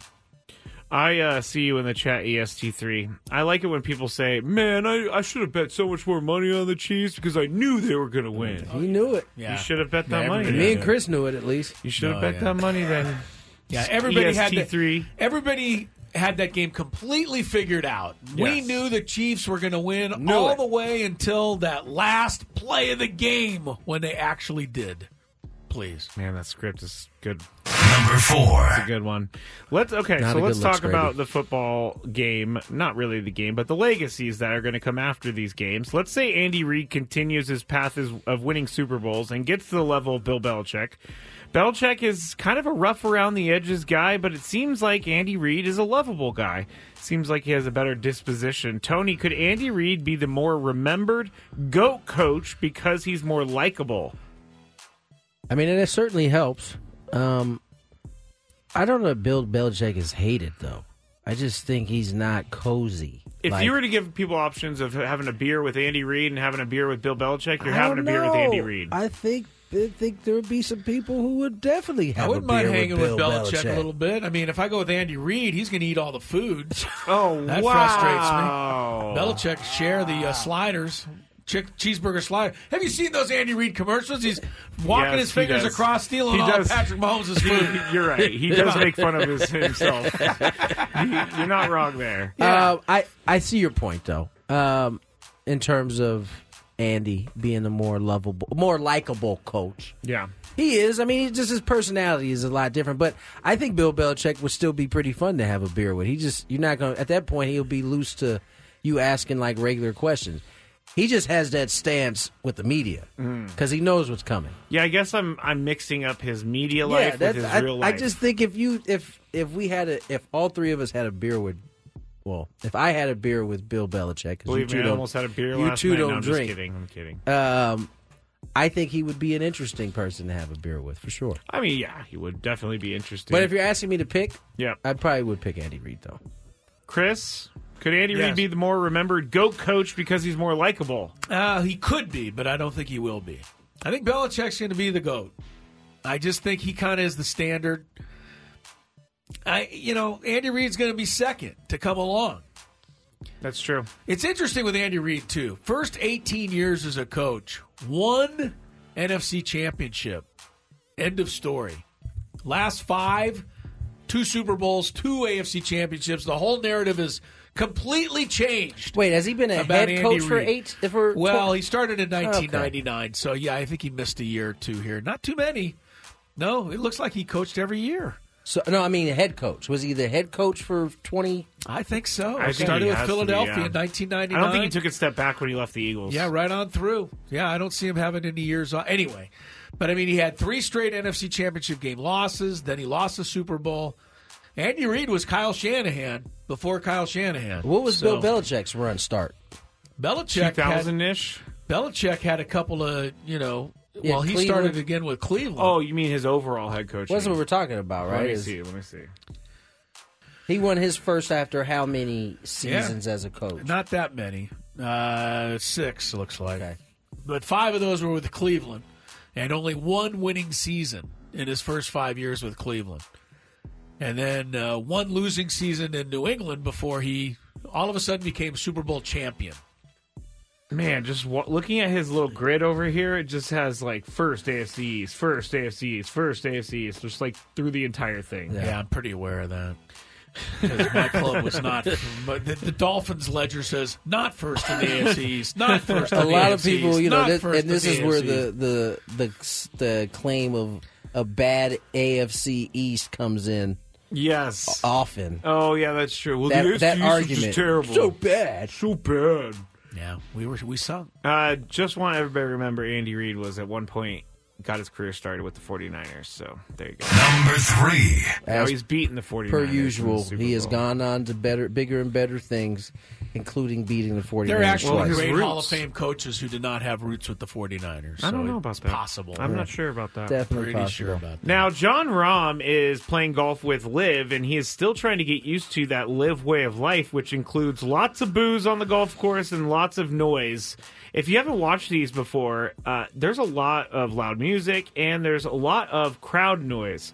So over the weekend, Jon Rahm in Las Vegas had to ask the crowd many times throughout the round to calm down for his swing, and he did sound pretty frustrated. He actually tur- told people to turn on their phones on silent at one point. Um, so, Chris, do you think Liv will ultimately change their quote unquote loud golf style because golfers don't like it? I don't know. It sounds like Jon Rahm doesn't like it. Does all the golfers not like it? I've, I've read some other others saying it's a little much, but they don't have the if a tree ability falls to say in the really forest, something. do we hear it? I mean, I, I don't know. That does anybody even know that Liv is has that rule? I didn't until today. Me neither. I I don't know. Liv fans might. I If mean, you Charley Hoffman said it pretty well with us earlier. And he played in Phoenix this weekend where people were going crazy. And he said, "Look, I mean, we, we got to love the fans. We got to figure out a you know best way to deal with that. I think Liv will figure that out. They'll find a happy medium. Because I what what So- because what I mean, you got to keep it down somewhat, right? You can't be screaming and go hollering and well going these crazy people when were these guys are in their back. Yeah, these people were right there around the tee box, talking, taking pictures, playing stuff on their phones. And, and I'm not saying it's right or wrong, but I, I I'm going to say it's right or wrong. I find it hard to believe that professional golfers, I mean, guys that of this caliber and quality, can't shake off just a tiny, the tiniest bit of noise and hit you. a shot. I agree with you. I mean, remember I was joking that day when I was at Mission Bay and some guy honked his horn as Yeah. I was in my backswing. Yeah, I it was mean, me. Remember? It was you, right? But that's me. I still hit the ball. I mean, I figured Jon Rahm could still you hit hit it with- straight, though? I don't. I never hit it straight. So why would that matter? So there's a difference, I Yeah. think, there. I, I don't know. I'm just as long as people aren't going crazy, I think these golfers should be able to shake a little some of this off. That's What do you- just my own opinion. What do you which think, is Tony? Probably Do you not think- shared by golfers? Liv will ultimately change their loud golf style because they don't like it. No, Liv is like, bro, we gave you six hundred million to come over here. We're Yep. gonna we're gonna need you just to strap in and get through this. Deal with it. Get through this round, man. strap in. I'm just saying, we we gave you six hundred. So you know, Six hundred million dollars. maybe you should have took it to look at the rules before you signed that track for six John, hundred. give every single person a million dollars, and you'll have plenty left over, and I'm sure they'll be quiet. Yeah, no, I, I think he's just gonna have to wear it. There were certain parts of that broadcast that I did like because I watched it on Saturday for like an hour, and it, the the one part I can't wrap my head around, even though it's not that big of a deal, is that they all play and start at the same time on a different hole, and so it's not like there's tea times to wait for. And the leaders are the ones that go off last, so it's kind of it switches up the score a lot, and it, it's a little hard to follow. But I won't say it's awful. You're anti-Liv. I mean, I'm I'm kinda anti live. I'm no one right now. right now because It's like you're a free agent. yeah, yeah, free agent. I'll watch the Masters. I'll watch the U.S. Open, the I, do- Open I- I Championship. don't know how to feel, honestly, about who I need to like more. I can't find Liv, so that's the first problem. Like I don't, I can't I find he's on it. Channel Nine. I don't here. even know when they have events. I know nothing That's- about that's- Liv. that's- That is another the- thing that's a That's problem. the problem. Like I would probably watch it if I knew where, Where to find it and- and, yeah. when it was. Yeah. All right. Number two. The uh, Mets first baseman Pete Alonso is set to hit free agency after this season unless he and the Mets agree to a contract extension. Many have assumed an extension would get done given the deep pockets of Mets owner Steve Cohen and how Alonso himself has publicly seemed pretty open to signing an extension. But New York Mets president of baseball operations David Stearns, however, didn't appear to be optimistic about a po- possible extension today. He said, quote, um, uh, about him hitting free agency. Sorry, quote. I think that's probably the most likely outcome. So it looks like Pete Alonso is going to be headed to free agency. I think he's a Boras guy, so we'll have to deal with that next next uh, off season. But Tony, where could you see Pete Alonso fitting around baseball? Tampa, Hmm. Didn't even think Miami. I mean, he's a Florida guy. right? Ah. So I'm gonna start there. I can see him as a Cub. Um, I mean, the thing is, when you hit 50 home runs, you can pretty much go. You can fit anywhere. But his personality is it's a little It's different. interesting. Awkward. Very meat, Awkward very Chris. meatheadish. It seems like sometimes. Him and Bryson DeChambeau, I bet, are best friends. Um, Speaking of Liv, we haven't talked about that guy in forever. he went to Liv. Exactly. Anyway, Um, I can see. I mean, he's he's a good good ball player. I can see him fitting really anywhere. Chris, what do you think? Yeah, I mean Alonso. anywhere, anywhere, but a you know team that has a you know multi million dollar first baseman Yeah. already. Freddie Freeman comes to. mind. I mean, you're not going to So go not there. Do- no Dodger, yeah, but No I mean, Braves. no Braves, Braves. are taken. I think the Padres doesn't. I don't think he'd want to come here. I don't know that I want him. He, he's a little bit of a kook. I don't think he would come here anyway. No, I don't honestly, either. Seems like an East Coast guy, so He I'm does. going to stay on the East Coast with him. All right. Anywhere Number one. The final one. After Doc Rivers departed the broadcasting desk to return to the sidelines as head coach of the Bucks, ESPN reportedly has found his replacement for announcing. According to Andrew Marchand of The Athletic, JJ Redick will join Mike Breen and Doris Burke on ABC ESPN's NBA Finals broadcast team. This uh, JJ Redick's a 15 year NBA veteran. He began his podcast, The Old Man and the Three, while he was still Good playing, podcast. and then he joined ESPN upon his retirement in September 2021. He began as an analyst on shows like First Take, and then quickly went into calling NBA games. Chris, is JJ Redick the next big former player now ba- broadcasting star? He might be, but he better be careful because the last person who was that is Tony Romo, and it seems like all that guy does now is take grief. That's true. That I don't true. really get it because I thought Yeah. Romo was really good yesterday. What do you think, Tony, about JJ Redick? Is he the next big former player now bra- broadcasting star? I don't. I- I don't think so yet. Hmm. I don't, I don't see it. Well, I mean, he- he's a, he's a really good broadcaster. I just don't see him. I take that back. I see him as the next star. I just don't think he's there yet. Yeah, yeah. and he's about to move into that role because Doc Rivers has moved on to to be a so head it was coach. a necessity they replaced. so they put were. So I, I don't think he's necessarily ready yet, but I think he eventually he will be that. All right, that star. He's got some pipes too. He does. He's got a very deep. He's voice. got he's got pipes and he's got the kind of dry sense of humor. He does. That really fits well into that spot. Yeah, that's true. That's true. All right, that's it for the Big Five.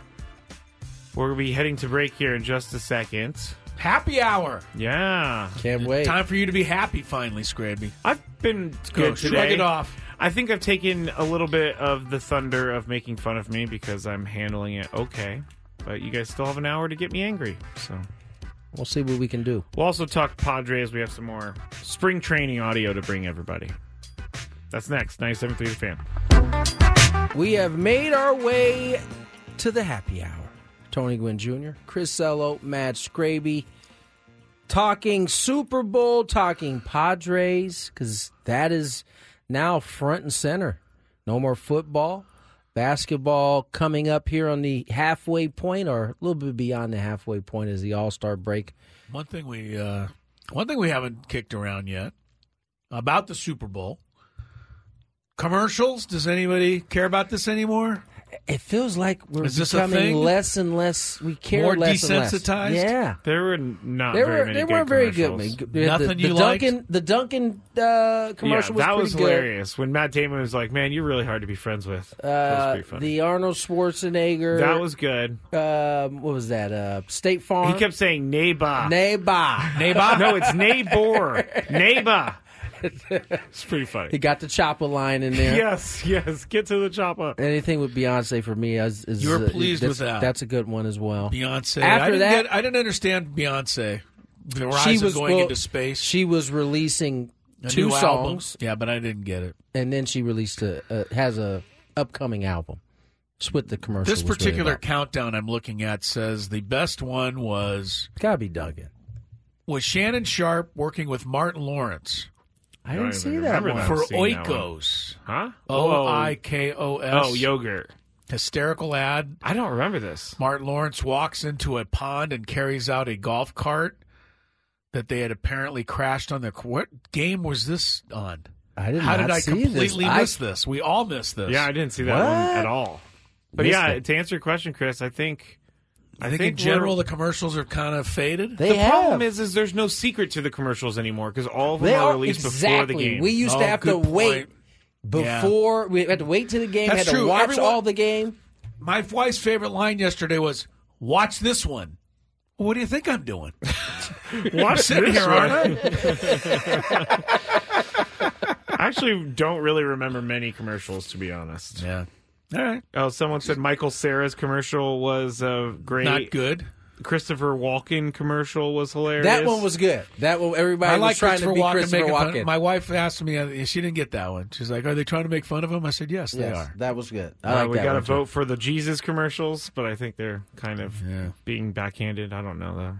Wait, That- wait, we that thought costs they a were being lot of- backhanded. How would they be a backhanded? because it says we got some solid Jesus commercials. they, they were solid. They just they had to spend a lot of money for them, but it was got the point, got the message. Dan Marino, Dan Marino was busy. Oh, Dan Marino. Dan Marino was busy. He was in like two or three. Seemed like he was trying to sell uh, Michelob Light and a couple other M&Ms. item. M and M's was a yeah. I think was the right. other one. Yeah, Yeah, there's a chance uh, I missed some that I that I just didn't see. but we all missed that one with Shannon Sharpe and Martin Lawrence. The problem was because the I- first- the that was ranked number one that- here, and I didn't even see it. That had to be in the first quarter because that was the only quarter I let my kids convince me to watch the first quarter of Nickelodeon. Oh, how did you like So- that? It wasn't bad. Yeah. It wasn't bad. Yeah, it wasn't bad. It was a little all. change up, but I didn't get any of the commercials for the first quarter, so it probably happened in that time. Mm, That's a good point. I didn't think about it like that.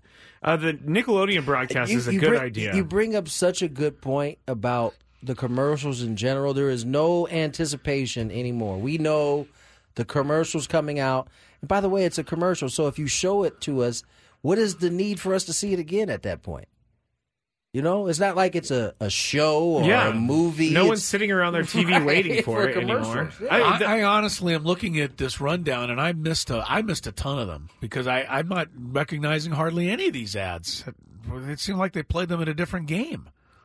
I thought I was sitting there watching it. yeah, I don't remember that either. Um, Yeah. The Oreo commercial wasn't bad. We got one from Jake. The Oreo commercial. I think I remember that one. If I, if we don't remember, I guess it It wasn't, wasn't that memorable. good. but I, I'm not saying it wasn't funny because some of those were like laugh funny and then move on. Post Malone Bud Light is one of them. Um, I vaguely remember that one. my kids love the Nickelodeon broadcast. I guess Quentin Tarantino made the Jesus commercials. I don't know if that's true. I'm sure. What, stop ha- reading and stuff what was the deal Jesus. with Rob Gronkowski? He tried a field goal before oh, the game and yes, he missed that was the second time he's done that. It's What like was for that a all bunch about? Of, it's for a bunch of money, and if he makes it, like, but he didn't make it. No, he missed no. like a twenty-yard field goal. I think he's not supposed to make Rob. it. I I think, You think that he's not supposed to make it? Yeah, I'm not sure though. Like, because didn't it seem like that was pre-taped to you guys? I mean, even if it was pre-taped, he still missed it. I mean, I mean, I don't think they're like. I don't know that it was pre-taped. I mean, the, the, there was a lot of anticipation for that kick, but he looked like an idiot dressed up in that football outfit. Did, did he toe poke it? No, Toe he he just he just pushed it wide right. Okay. Yeah. Anyway, people- all right. So the commercials are not a big deal anymore. I won't even bring them up next year. No, I don't think they're that big. a deal. Chris, Chris seems disappointed by this. Well, it used to be a big thing. I It mean, it used to be the big thing. I mean, I was my favorite ad I think of all time is not the same as everybody else's, but it was a monkey and some old country guy banging on a banjo with a stick.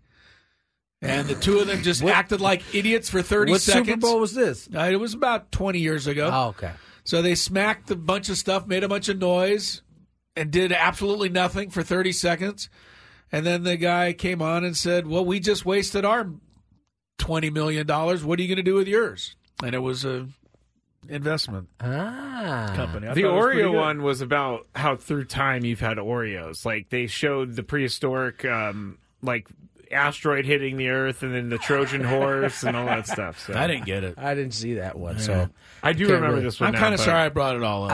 I, I mean, Me it, too, It, me it too. doesn't get any better than the Bud commercials back in the day. Those used Yeah. to be the. That was like prime time TV right there. Uh, what, what was it? Um, was You had the was up, yeah. You had the the frogs doing it. It was Oh, all the frogs were great. all right, the uh, the Padres, as we mentioned, back in spring training, pitchers and catchers have reported. So you know what that means? That means we're going to get to hear from these guys quite often. Joe Musgrove, obviously, ha- looking forward to a healthy season this year, uh, was asked what his hopes were for this team's mental mentality is during the spring training this season. Yeah, I think we need to do a better job of you know identifying what our identity is as a team. You know, from the get-go of spring training, I felt like we had expectations of what we expected of ourselves as a group, and it wasn't talked you know openly and out loud enough uh, for everybody to understand what that was. So. we found ourselves in a little bit of a hole early on, and trying to find your identity when your back's against the wall is a little difficult. So I think we need to set the tone, you know, early on in spring training and figure out what those things are that we're gonna, you know, what the standards are here, and uh, make sure everyone's on the same page. Is it a completely different feeling from a year ago? I mean, there was so much hype and expectations from day one of spring training. Yeah. Is it does it feel when like spring training you started? Does it feel different? It feels good. I mean, um, Shildt's done a really good job of, of, you know, starting those first steps of building the foundation of the team and what our identity is going to be. So, um, ultimately, I think communication is one of the biggest things. You know, as players, you don't want to feel like, you know, you're being told everywhere you're going to be and what you're going to do. It's nice to feel like you have a little bit of say in that, but ultimately, you want somebody at the top that's running the show that you know takes a leadership role, and um, you know, everyone kind of falls in line behind him, makes things a little bit easier. Because the others had those expectations now. Was that tough to live with last year just because it was so much hype around this team?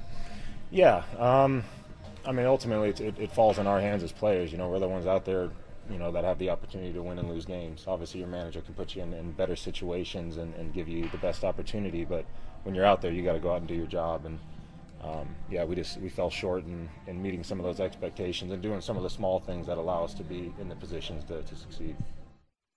I mean, that's um, it's pretty clear cut as it gets uh, from a from a guy this early, right? I mean, trying to ident- trying to figure out what their identity is early, actually discussing what that identity is, um, and then he said a lot of the things that I, I don't know we must have talked about at uh, at at nauseum last year. The 162 times at least. the, the the little things, trying Yeah. to clean those things up. Yeah. And and what Joe is, I think, expressing is that this is the time to do it. Is during spring training. This is where you get all those good habits and you build them up, um, and, and you do it here in spring training. You also figure out who you are, or at least start to approach who you are here in spring training. So, uh, good to hear from from Joe.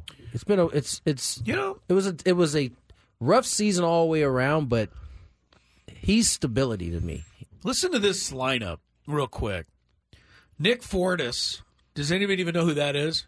You do, Tony. Yes. You call games. Yes. Scraby, does you recognize that name? No, no. I don't. Catcher. Yuli Gurriel. Oh yeah, I know First that one. base. Luis Arraez, second base. Joey Wendle. Just the Miami Marlins. Yeah. Jean Segura. Bryan De La Cruz. Jazz Chisholm, who was hurt most of the year. Jesus Sanchez. And then Jorge Soler did have a great year. My point is, uh, Alcantara was hurt the entire year. And when he wasn't hurt, he was terrible.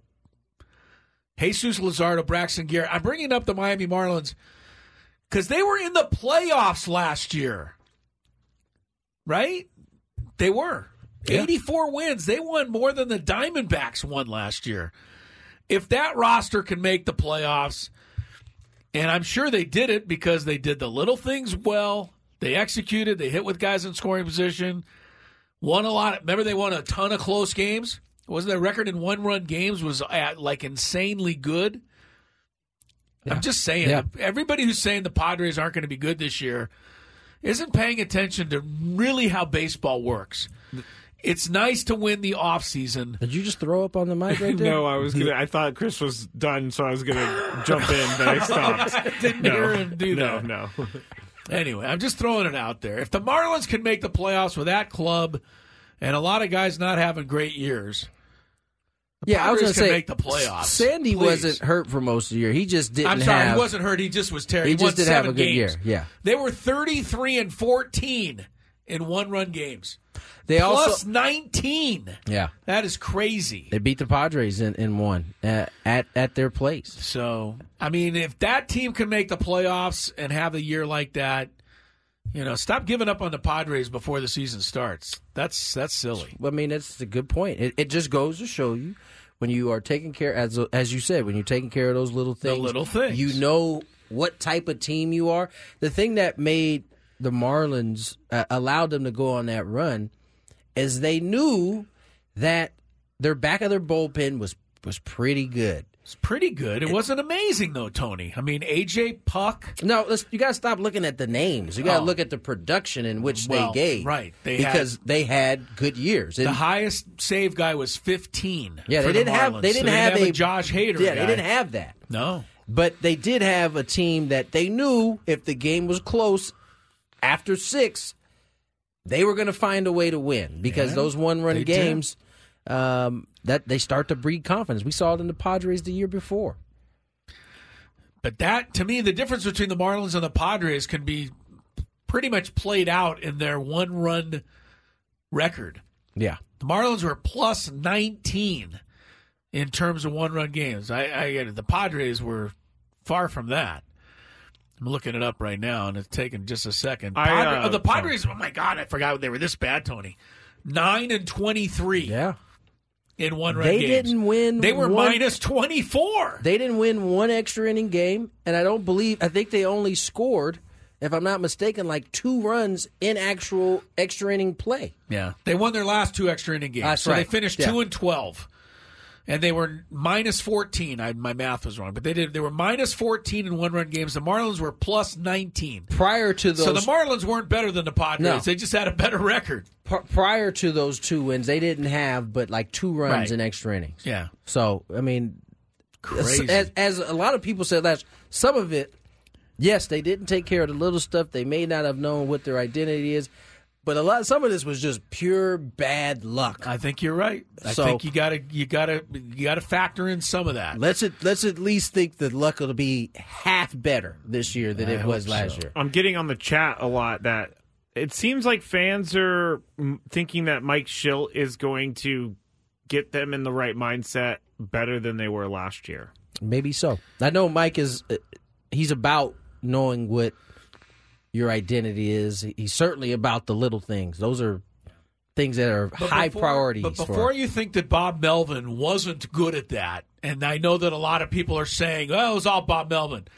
The year before, with we Bob talked about Melvin, it. We talked about it. Yes, they were thirty and seventeen. Right. So same guy, totally opposite results. Yeah. And they were twelve and five in extra innings the year before. And that's what leads you to. And I very rarely go to luck. But yeah, but you, a go thirty and there. seventeen one year, and then what was it nine? nine and, and twenty three last year. Same manager, so don't don't give me the old Bob Melvin couldn't get it. Bob Melvin was the same guy. It what- just didn't work But what, last what year. will happen is is that those players that were on those two teams come into this spring training understanding, as Joe just said, we got to do a better job of making sure that these things are tied up. And by these things, I mean the little things and knowing what their identity is. Got to get closer to thirty and seventeen this year. Yeah, no doubt. All right, let's get to break. More Gwynn and Chris on the other side. Here's a little traffic.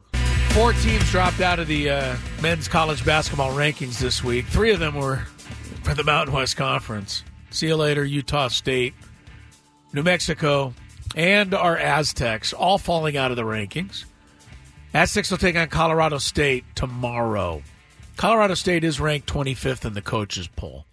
A little love from the coaches for the Mountain West. Appreciate the coaches. Thank you, coaches. Appreciate Um, the coaches. Hey, real quick.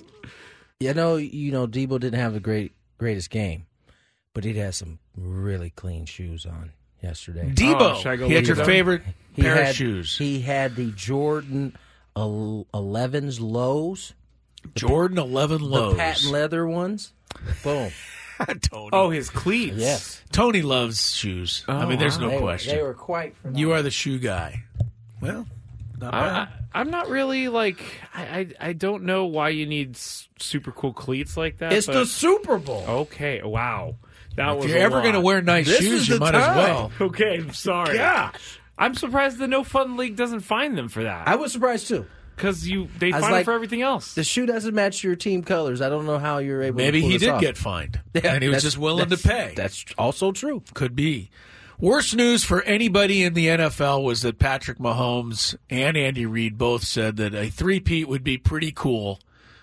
so did Travis Kelce. Yeah, they're going to be going after it. We know this. And they've already given them ammunition by they're not the favorites to win next They're year. not the favorites. This makes this this What's makes going the on whole out three here? peat But how long can you use that as your main motivation? I don't know that they paid. They've used it for two years already. That's the thing is, I don't even know that they paid much. Like I never heard them mentioning it before this this last one. So maybe it's a new thing. Maybe they have got their eyes locked on this. This will be their motivation. No team's ever three-peat, right? No, No, team's no ever teams- three-peated, so I mean they're going to be going for that, and they're going to plus be tough plus to that stop. part right there. No team's ever done it, so Yeah. that's plenty of motivation. Who do you guys think the top ten are in the odds right now Ooh. to win the Super Bowl next year? 49ers, 49ers Chiefs. are number one. Chiefs are number two. Lions. Cowboys are tenth. Whoa. Lions, Lions are fifth. Green Bay, Ninth. Your guys are doing well. Jets just outside the top ten. They're twelfth. What about the Texans? Eleventh. Oh, Doing well. I can't even remember. Oh, Baltimore. Baltimore's third. I can't even remember the San Francisco teams. one, KC Bengals? two, Baltimore three, Bengals six. You Hmm. guys are missing four and seven, four and seven. and they're in the same What division. about what about the Dolphins? Dolphins are seven. Oh, so there's another So uh, the Bills. Bills. Bills are four. There you go. You got uh, and the Eagles are also in the top ten. Anyway, round up the usual about right. suspects. Yeah. Eagles. Who's going to be the surprise team next year? You know, the Jet- Eagle- Jets will be there next year. Jets are twelfth. They'll be a so They're surprise. already thinking They'll be they in the- could be a they'll be surprise. there. Chargers are thirteenth with Jim Harbaugh jumping Jim's that gonna high do up. it in one. I guess he could do it. They got enough pl- talent to do it in one year. got You know who was most scared when Patrick Mahomes said that last night was Jim Harbaugh because he just joined a team that's in Patrick Mahomes' division. I mean, it's, it, it has to suck. Like if you're Antonio Pierce, just got the job. If you know you're you're Sean Payton. I mean, poor Sean. They're they're gonna be dreadful. good. Denver. Denver. Good. No. Denver is Yeah, the gonna uh, Denver's at the bottom. The That- two teams, the only two teams below Denver, Carolina and Tennessee no, that's in about the right. odds. Anyway, all right, back to uh, spring training we go. Sam Levitt will be joining us from spring training throughout the uh, spring training process. By the way, Tony Gwynn Jr. is heading down soon. Soon, You're about a week away from arriving yourself in Peoria. yes, indeed. You'll be sending us back postcards from Peoria. I will I know that's one of your favorite Can't segments. wait. Can't wait. he And then after you're down there for about 10 days, well, how long? When are Uh, they it's actually about- whisking you off to Korea? The thirteenth. Oh, So you're a month away from that. Yes. Are you excited? Yes and no. I'd still have to come up with some cold weather clothing for Korea. I haven't. Is Korea heard- cold weather? Yeah, yes, it's I've heard. Someone texted me Did last time we talked that. about Yeah. this and Did said that not know. It's gonna the be in like the mid coldest- forties. Yeah, the coldest time of their life was in Korea. Yeah, mid forties.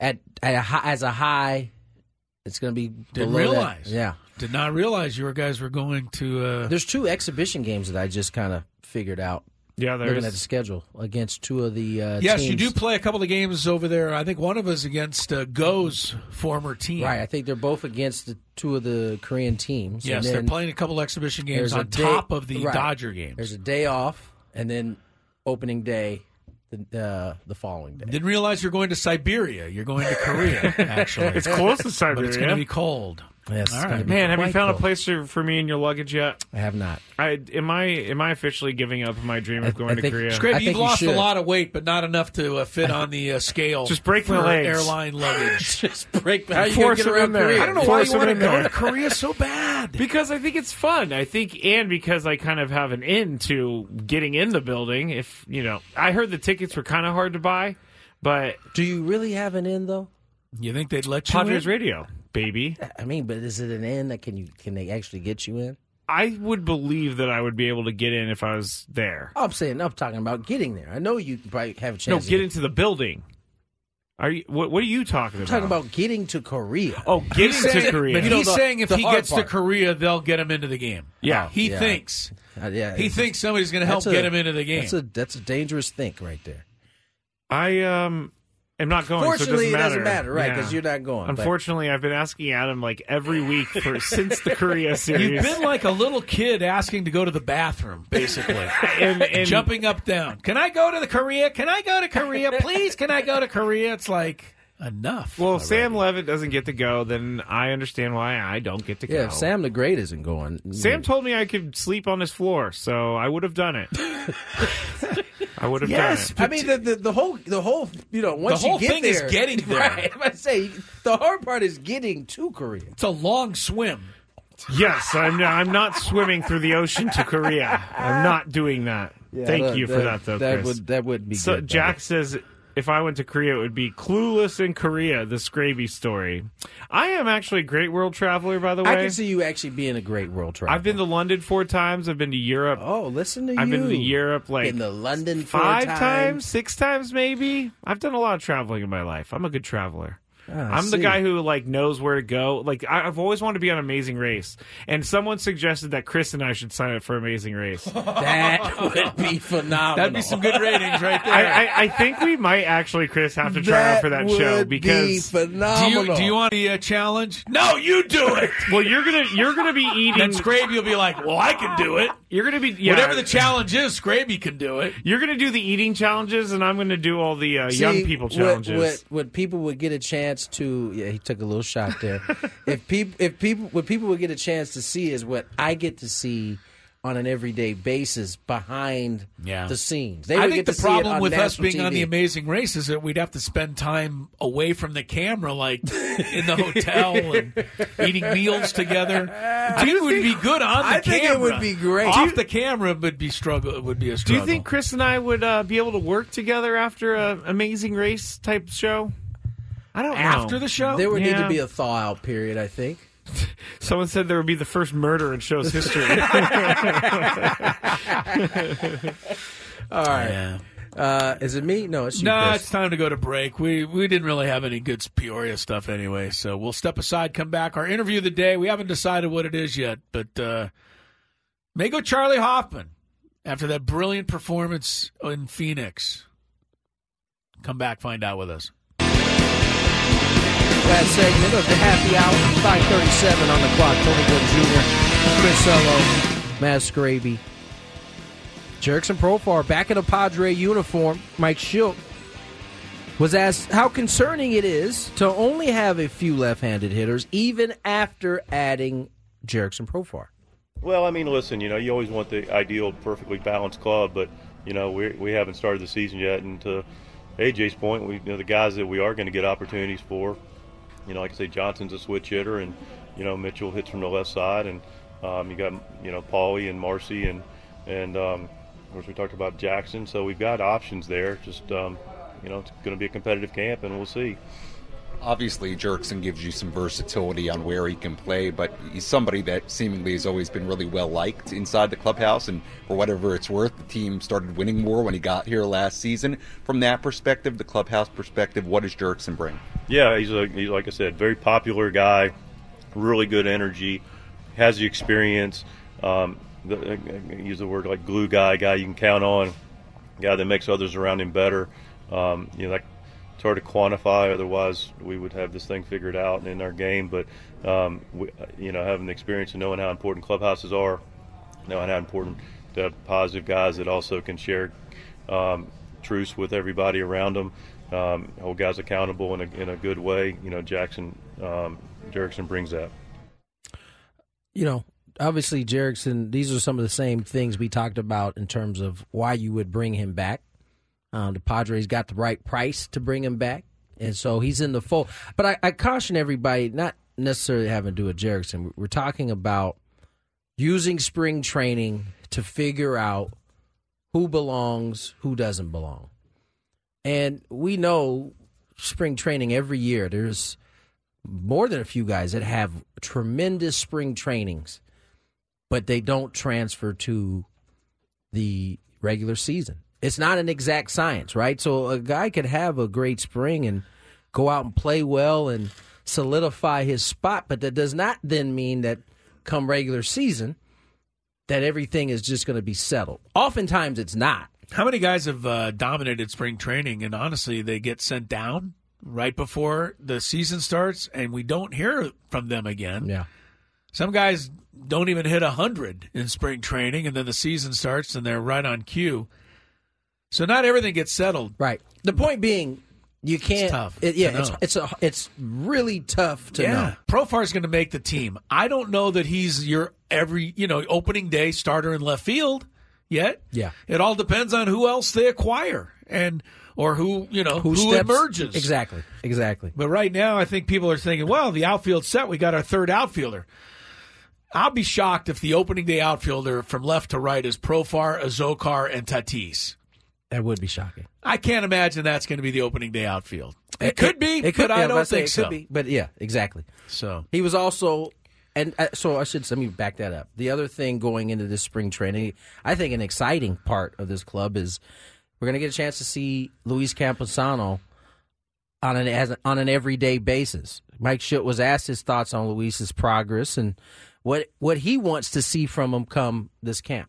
Campy's great. Um, we had a good conversation yesterday. We have good conversations every day. He's taking the next steps to be that established everyday guy. Um, just, just um, very intentional about every aspect of his craft, creating relationships. I'm really pleased with what he's already done with our new players relative to the trades and, and the guys he's not- familiar with coming up. He's um, already establishing relationships with them, being very intentional with Ruben and pitching department about how what guys are using, how they're operating. Um, so from that regard, he's taken a really next step, which is super important for him to run a staff. He's got a lot to do. He does. Everyone's going to look at his batting average. How many home runs is he going to hit? What's he going to, you know, what's he going to bring offensively? Is what he did last year a sign? Guess what?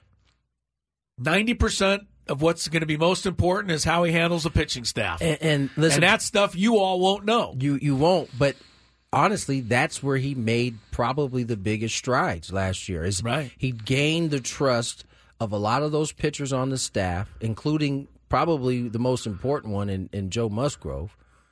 And you know, he I should say Joe was the first one to kind of open the door, and then gradually you started seeing him catch more guys. I think that's where he's made the biggest jump. Now, for a guy who is talented offensively, like Luis is, the the problem at that, at, especially for a young guy, is to forget the most important part of his job, and that isn't the offense. I know that is being able to call games and make sure your pitchers, especially this staff, he. Last year, I mean, he had it pretty good, right? You you had a veteran staff in Lugo, uh, Wacha, Musgrove, Darvish, Snell. Got young guys to deal to This- bring along this Ain't year. a whole lot of work you got to do other than just following Put the their fingers lead. down. Right. It's going to be a little different this year. So certainly uh, somebody to be watching as we get into spring training. All right. Uh, we were very fortunate earlier in this show to have Charley Hoffman after he finished second in the Waste Management Open. Um, if you missed it, you'll get a chance to hear it right after some traffic. He prepared us for that when he came on our show. He said, "I'm going to be in the hunt." And he said, and listen, it, it, it, I think for some they may have considered it tongue in cheek, but he was very serious when he said, "I." What do you say? I think the something was along the lines, "I'm old enough and dumb enough to think that I can compete with these guys. That I can beat these guys. Yeah, and he uh, has held Well, he also said he was healthy. Yeah, that's, the other thing. That's the big thing. Let's get Charley on the line here right now. Charley Hoffman joins us. Charley, first of all, great, great tournament. Uh, uh, we wish you could have seen you win it, but uh, you held true to your word. You said you were dumb enough to think you could uh, beat these young guys, and you, you certainly took it all the way to the end. I'm a man of my word, I guess. Uh, you know what? I I uh, I had the lead coming down the back nine, and I, I think I shot three or four under on the, on the back nine, and you know what? It just wasn't good enough. Well, I mean, when did you when did you start thinking to yourself, "Hey, I got a shot at this," or did you ever allow yourself to think that? Oh no, you you think about it. There's no question. Uh, you know, I I saw my name creeping up there around around the turn uh, at the top of the leaderboard. I knew they had a few more holes to play, which in that scenario is probably better because there's some birdie holes out there. But as long as I kept making birdies, I, I felt good about it, and uh, I was able to keep the pressure on and uh, post a number. Obviously, with a, I, I was I had in my mind I wanted to get the 22. Didn't quite get there, and uh, you know what? Uh, Nick took advantage of the little crack door that was open, and he uh, he clutched up coming down the stretch, birdie, and I think three of the last four, and then two playoff holes. So I mean, hats off to him, no, no question. Charley, the the one thing you spoke about the first time we we talked at the beginning of this season was your health. You talked about finally feeling healthy. How much has that played into really how well you've played through the last two tournaments? Yeah, no question. I, I've got a great team assembled in San Diego now. Uh, Dr. Peter McKay is my chiro. Uh, Kaylee Franklin is my uh, P, or is my uh, trainer, and then Greg Rose is sort of my CEO at, at TPI. And uh, you know what, and uh, Greg, and then uh, Mark Blackburn is my swing instructor, and they all talk together, and we we make sure I, I did the right process, made everything right uh, in the last six months or so to be ready for this year. Make sure I was ready uh, play good golf, and uh, you know what, the plan has come to fruition. We don't we don't know how long that's going to last. Obviously, 47 years old and a bum back, but I'm I'm gonna I'm gonna press the pedal down for uh, as long as I can, and hopefully the, the back hangs in there. Charley, at what point through the process, as somebody who's been injured before and is goes has gone through some of this rehab stuff, there is a point where you start to feel like, you know what, I, I think I'm gonna be all right. I, I I think I can give this a go. At what point did that get to, or, or what point did you get to that that that time? You know, being able to practice again. Like last year was like, all right, just being happy to be in the tournament and being able to play and play the tournament, but I wasn't really being able to put the reps in this off season, being able to practice, put the reps in, doing hit the balls, practice, chip, putt, do those things that make the elite the elite. And uh, I was able to do that and prepare this off season. And uh, I knew I was in a good spot, but I mean, at 47 years old, and to be honest, you, you sometimes wonder if you're ever can compete at the highest level again uh, with the best in the world. And uh, I proved to myself this last week that I I, I can still hang. I, I thought it before. I was just dumb enough to think it, but now I know. well, we do too, man. Thanks for taking us on this ride. I mean, because you you told us like you know Tony said you told us early in the year that you were going to you know be in all these tournaments. You weren't you weren't going to be sitting out. You're going to be playing. You were feeling pretty good. I mean, we've been looking for you, and you know to see you see you right there on the final day you said that you definitely thought about it, but how do you how do you kind of manage those thoughts when you're actually, you know, getting ready to play the last three or four holes, or even playing in in the playoff? I'm assuming you've got to focus on the job at hand, is you know, without trying to keep that other stuff out of there a little bit. You know what? What was funny is I felt so comfortable. I felt more comfortable Sunday coming down the stretch than some days, some weeks trying to make a cut. It's like I was meant to be there. I, that that's where I was meant to be. It was in the lead and trying to win the golf tournament, and it, and it was fun. I embraced it. My family and friends were out there supporting me, and uh, I just wanted to make my family proud out there, and I, I, I think I did, and uh, I gave it a good shot. And you know what? It, it, it, I, I was free rolling. I'm 47 years old. No one expects me to win this tournament, and you know what? I had a chance, and I, and I thought I had it done. I thought I put post a number up there that would get it done, but like you said, I, I couldn't control what Nick did, and Nick, Nick stepped up. Charley Hoffman joins us, PGA Tour vet, finished second in the Waste Open management. You know, unfortunately, outside of, of the leaderboard, the other story uh, at West Management was, well, excuse me, at Waste Management was the crowd. It, it seemed to be a little more raucous than normally there. What was your take? You know, being on the on the ground floor there. You know what? I on Saturday, which is traditionally the largest day out there, is I was only on the front nine, so I didn't get to see the back nine where the where all the hospitality was is and all the all the chaos is. So I I didn't experience it. That being said, it rained so much. Normally, traditionally, you can walk around on the hills and do all that stuff. You couldn't do that if you saw any video. You'd slip and fall on your butt. Mm. So everything was congested, the car path and the walking areas, which made it somewhat hazardous to get in and out of the in and out of the venue. Uh, I think they did a great job by limiting limiting alcohol sales and limiting the patrons that came in. But you know what? It got to the point where it was tough. It was it was unfor- unforeseen circumstances with the weather, and uh, I think they handled it great. I obviously got a little ruckus. Some players said some bad things, but I think if you pull them all, we embrace embrace those fans, and uh, we know what we're getting ourselves into when we play the WM Phoenix Open. So. Uh, you know what? I, I think that the tournament, the tour will learn from those situations, and uh, we'll be better because of it, and uh, I'm looking forward to another great great event next year uh, in Phoenix. Anybody needs a loan? Uh, I'm not going to say how much Charley Hoffman earned for finishing second yesterday, but it was a lot of money. so congratulations for that, Charley. And you know, beating out Scheffler, beating out Spieth, beating out all these named guys. I mean, again, you know, you're kind of playing a little bit with house money and to see you right up there, I mean, it just I feel really proud of you. And you said you know your family was proud of you, and you're proud of you. I mean, this is a great thing for you. I I don't know that it's you know the all timer, but to get this at 47, not a lot of guys get this chance. Yeah, you know what? Phil won a major at 50. Obviously, he's some someone I looked up to. I mean, he's playing a different tour now, but I mean, he's he's been inspirational for what I've done in my career. And uh, you know what? If he can do it at 50, I can do it too. Uh, you always want you want to always outdo those guys uh, that that you're close to, and uh, he brings he gives me a lot of inspiration. Uh, hopefully, I can I'm competing as long as as he has, and uh, hopefully, I can contend in majors until I'm 50 and change. Charley, one of the things I caught on the broadcast that they were talking about you being a part of the PGA Tour policy board and um, how much time that took, you know, of of you, you know, your time in general. Would you say your golf game is in a better place because you have the time to actually work on it now?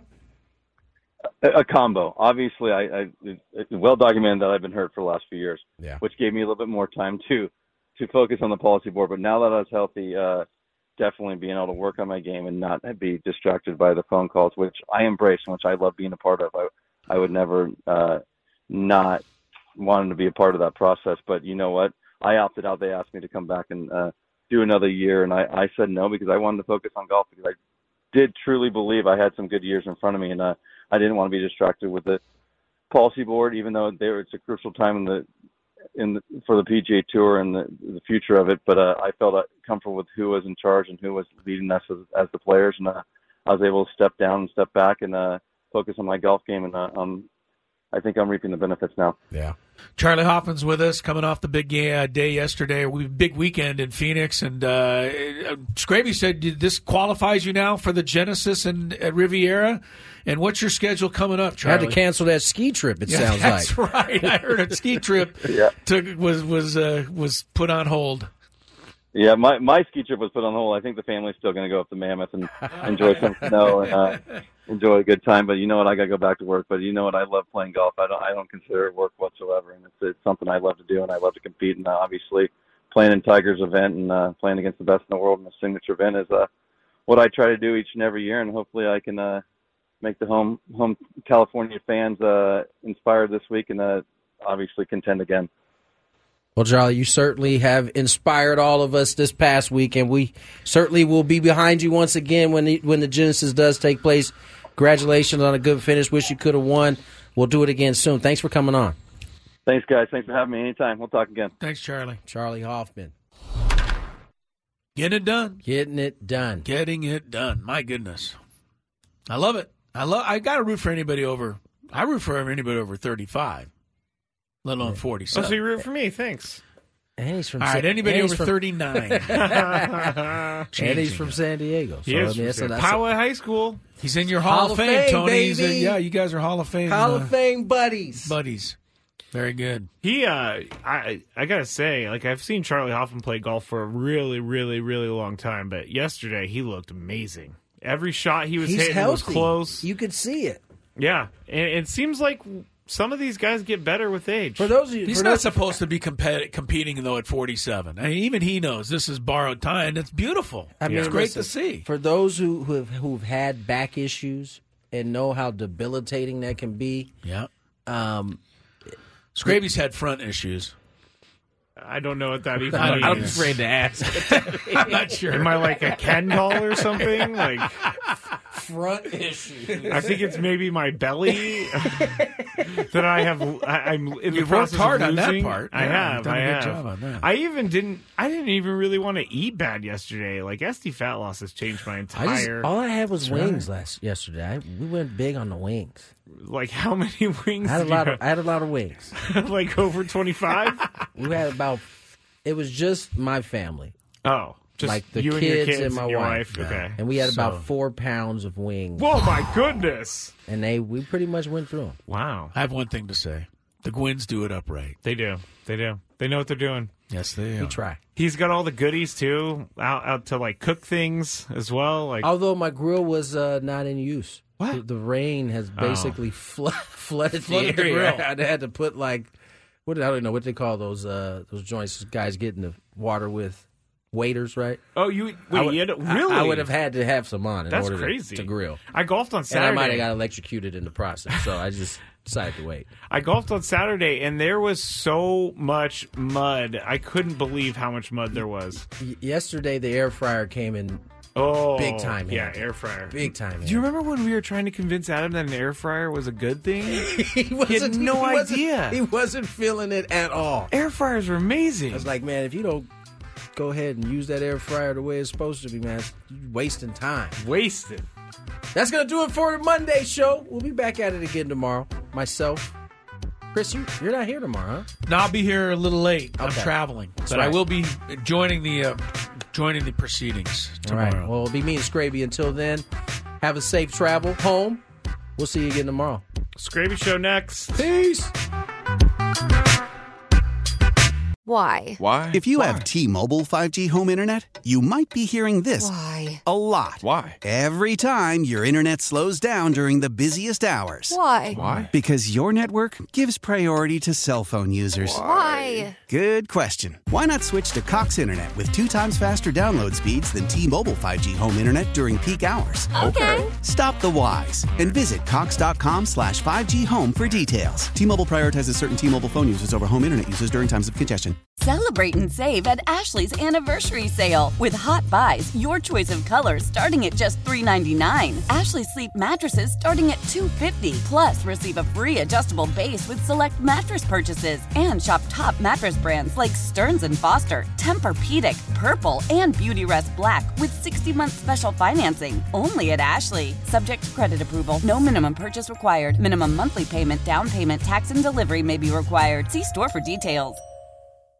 The national sales event is on at your Toyota dealer, making now the perfect time to get a great deal on a dependable new car. Like a legendary Camry, built for performance and available with all wheel drive, you can count on your new Camry to get anywhere you need to go. And with available features like heated seats and a multimedia touchscreen, you can stay connected in comfort and style. Or check out an affordable and reliable Corolla with a trim for every lifestyle, from the hip and agile sedan to the sporty hatchback. There's a dependable Corolla built just for you. Plus, both Camrys and Corollas are available in hybrid models, so no matter your style, you can drive efficiently and affordably. And right now, your local Toyota dealer has more vehicles in stock and is making delivery on new vehicles almost every day. So visit your local Toyota dealer and check out amazing national sales event deals on Camrys, Corollas, and more when you visit buyatoyota.com. Offers end April 1st. Toyota, let's go places.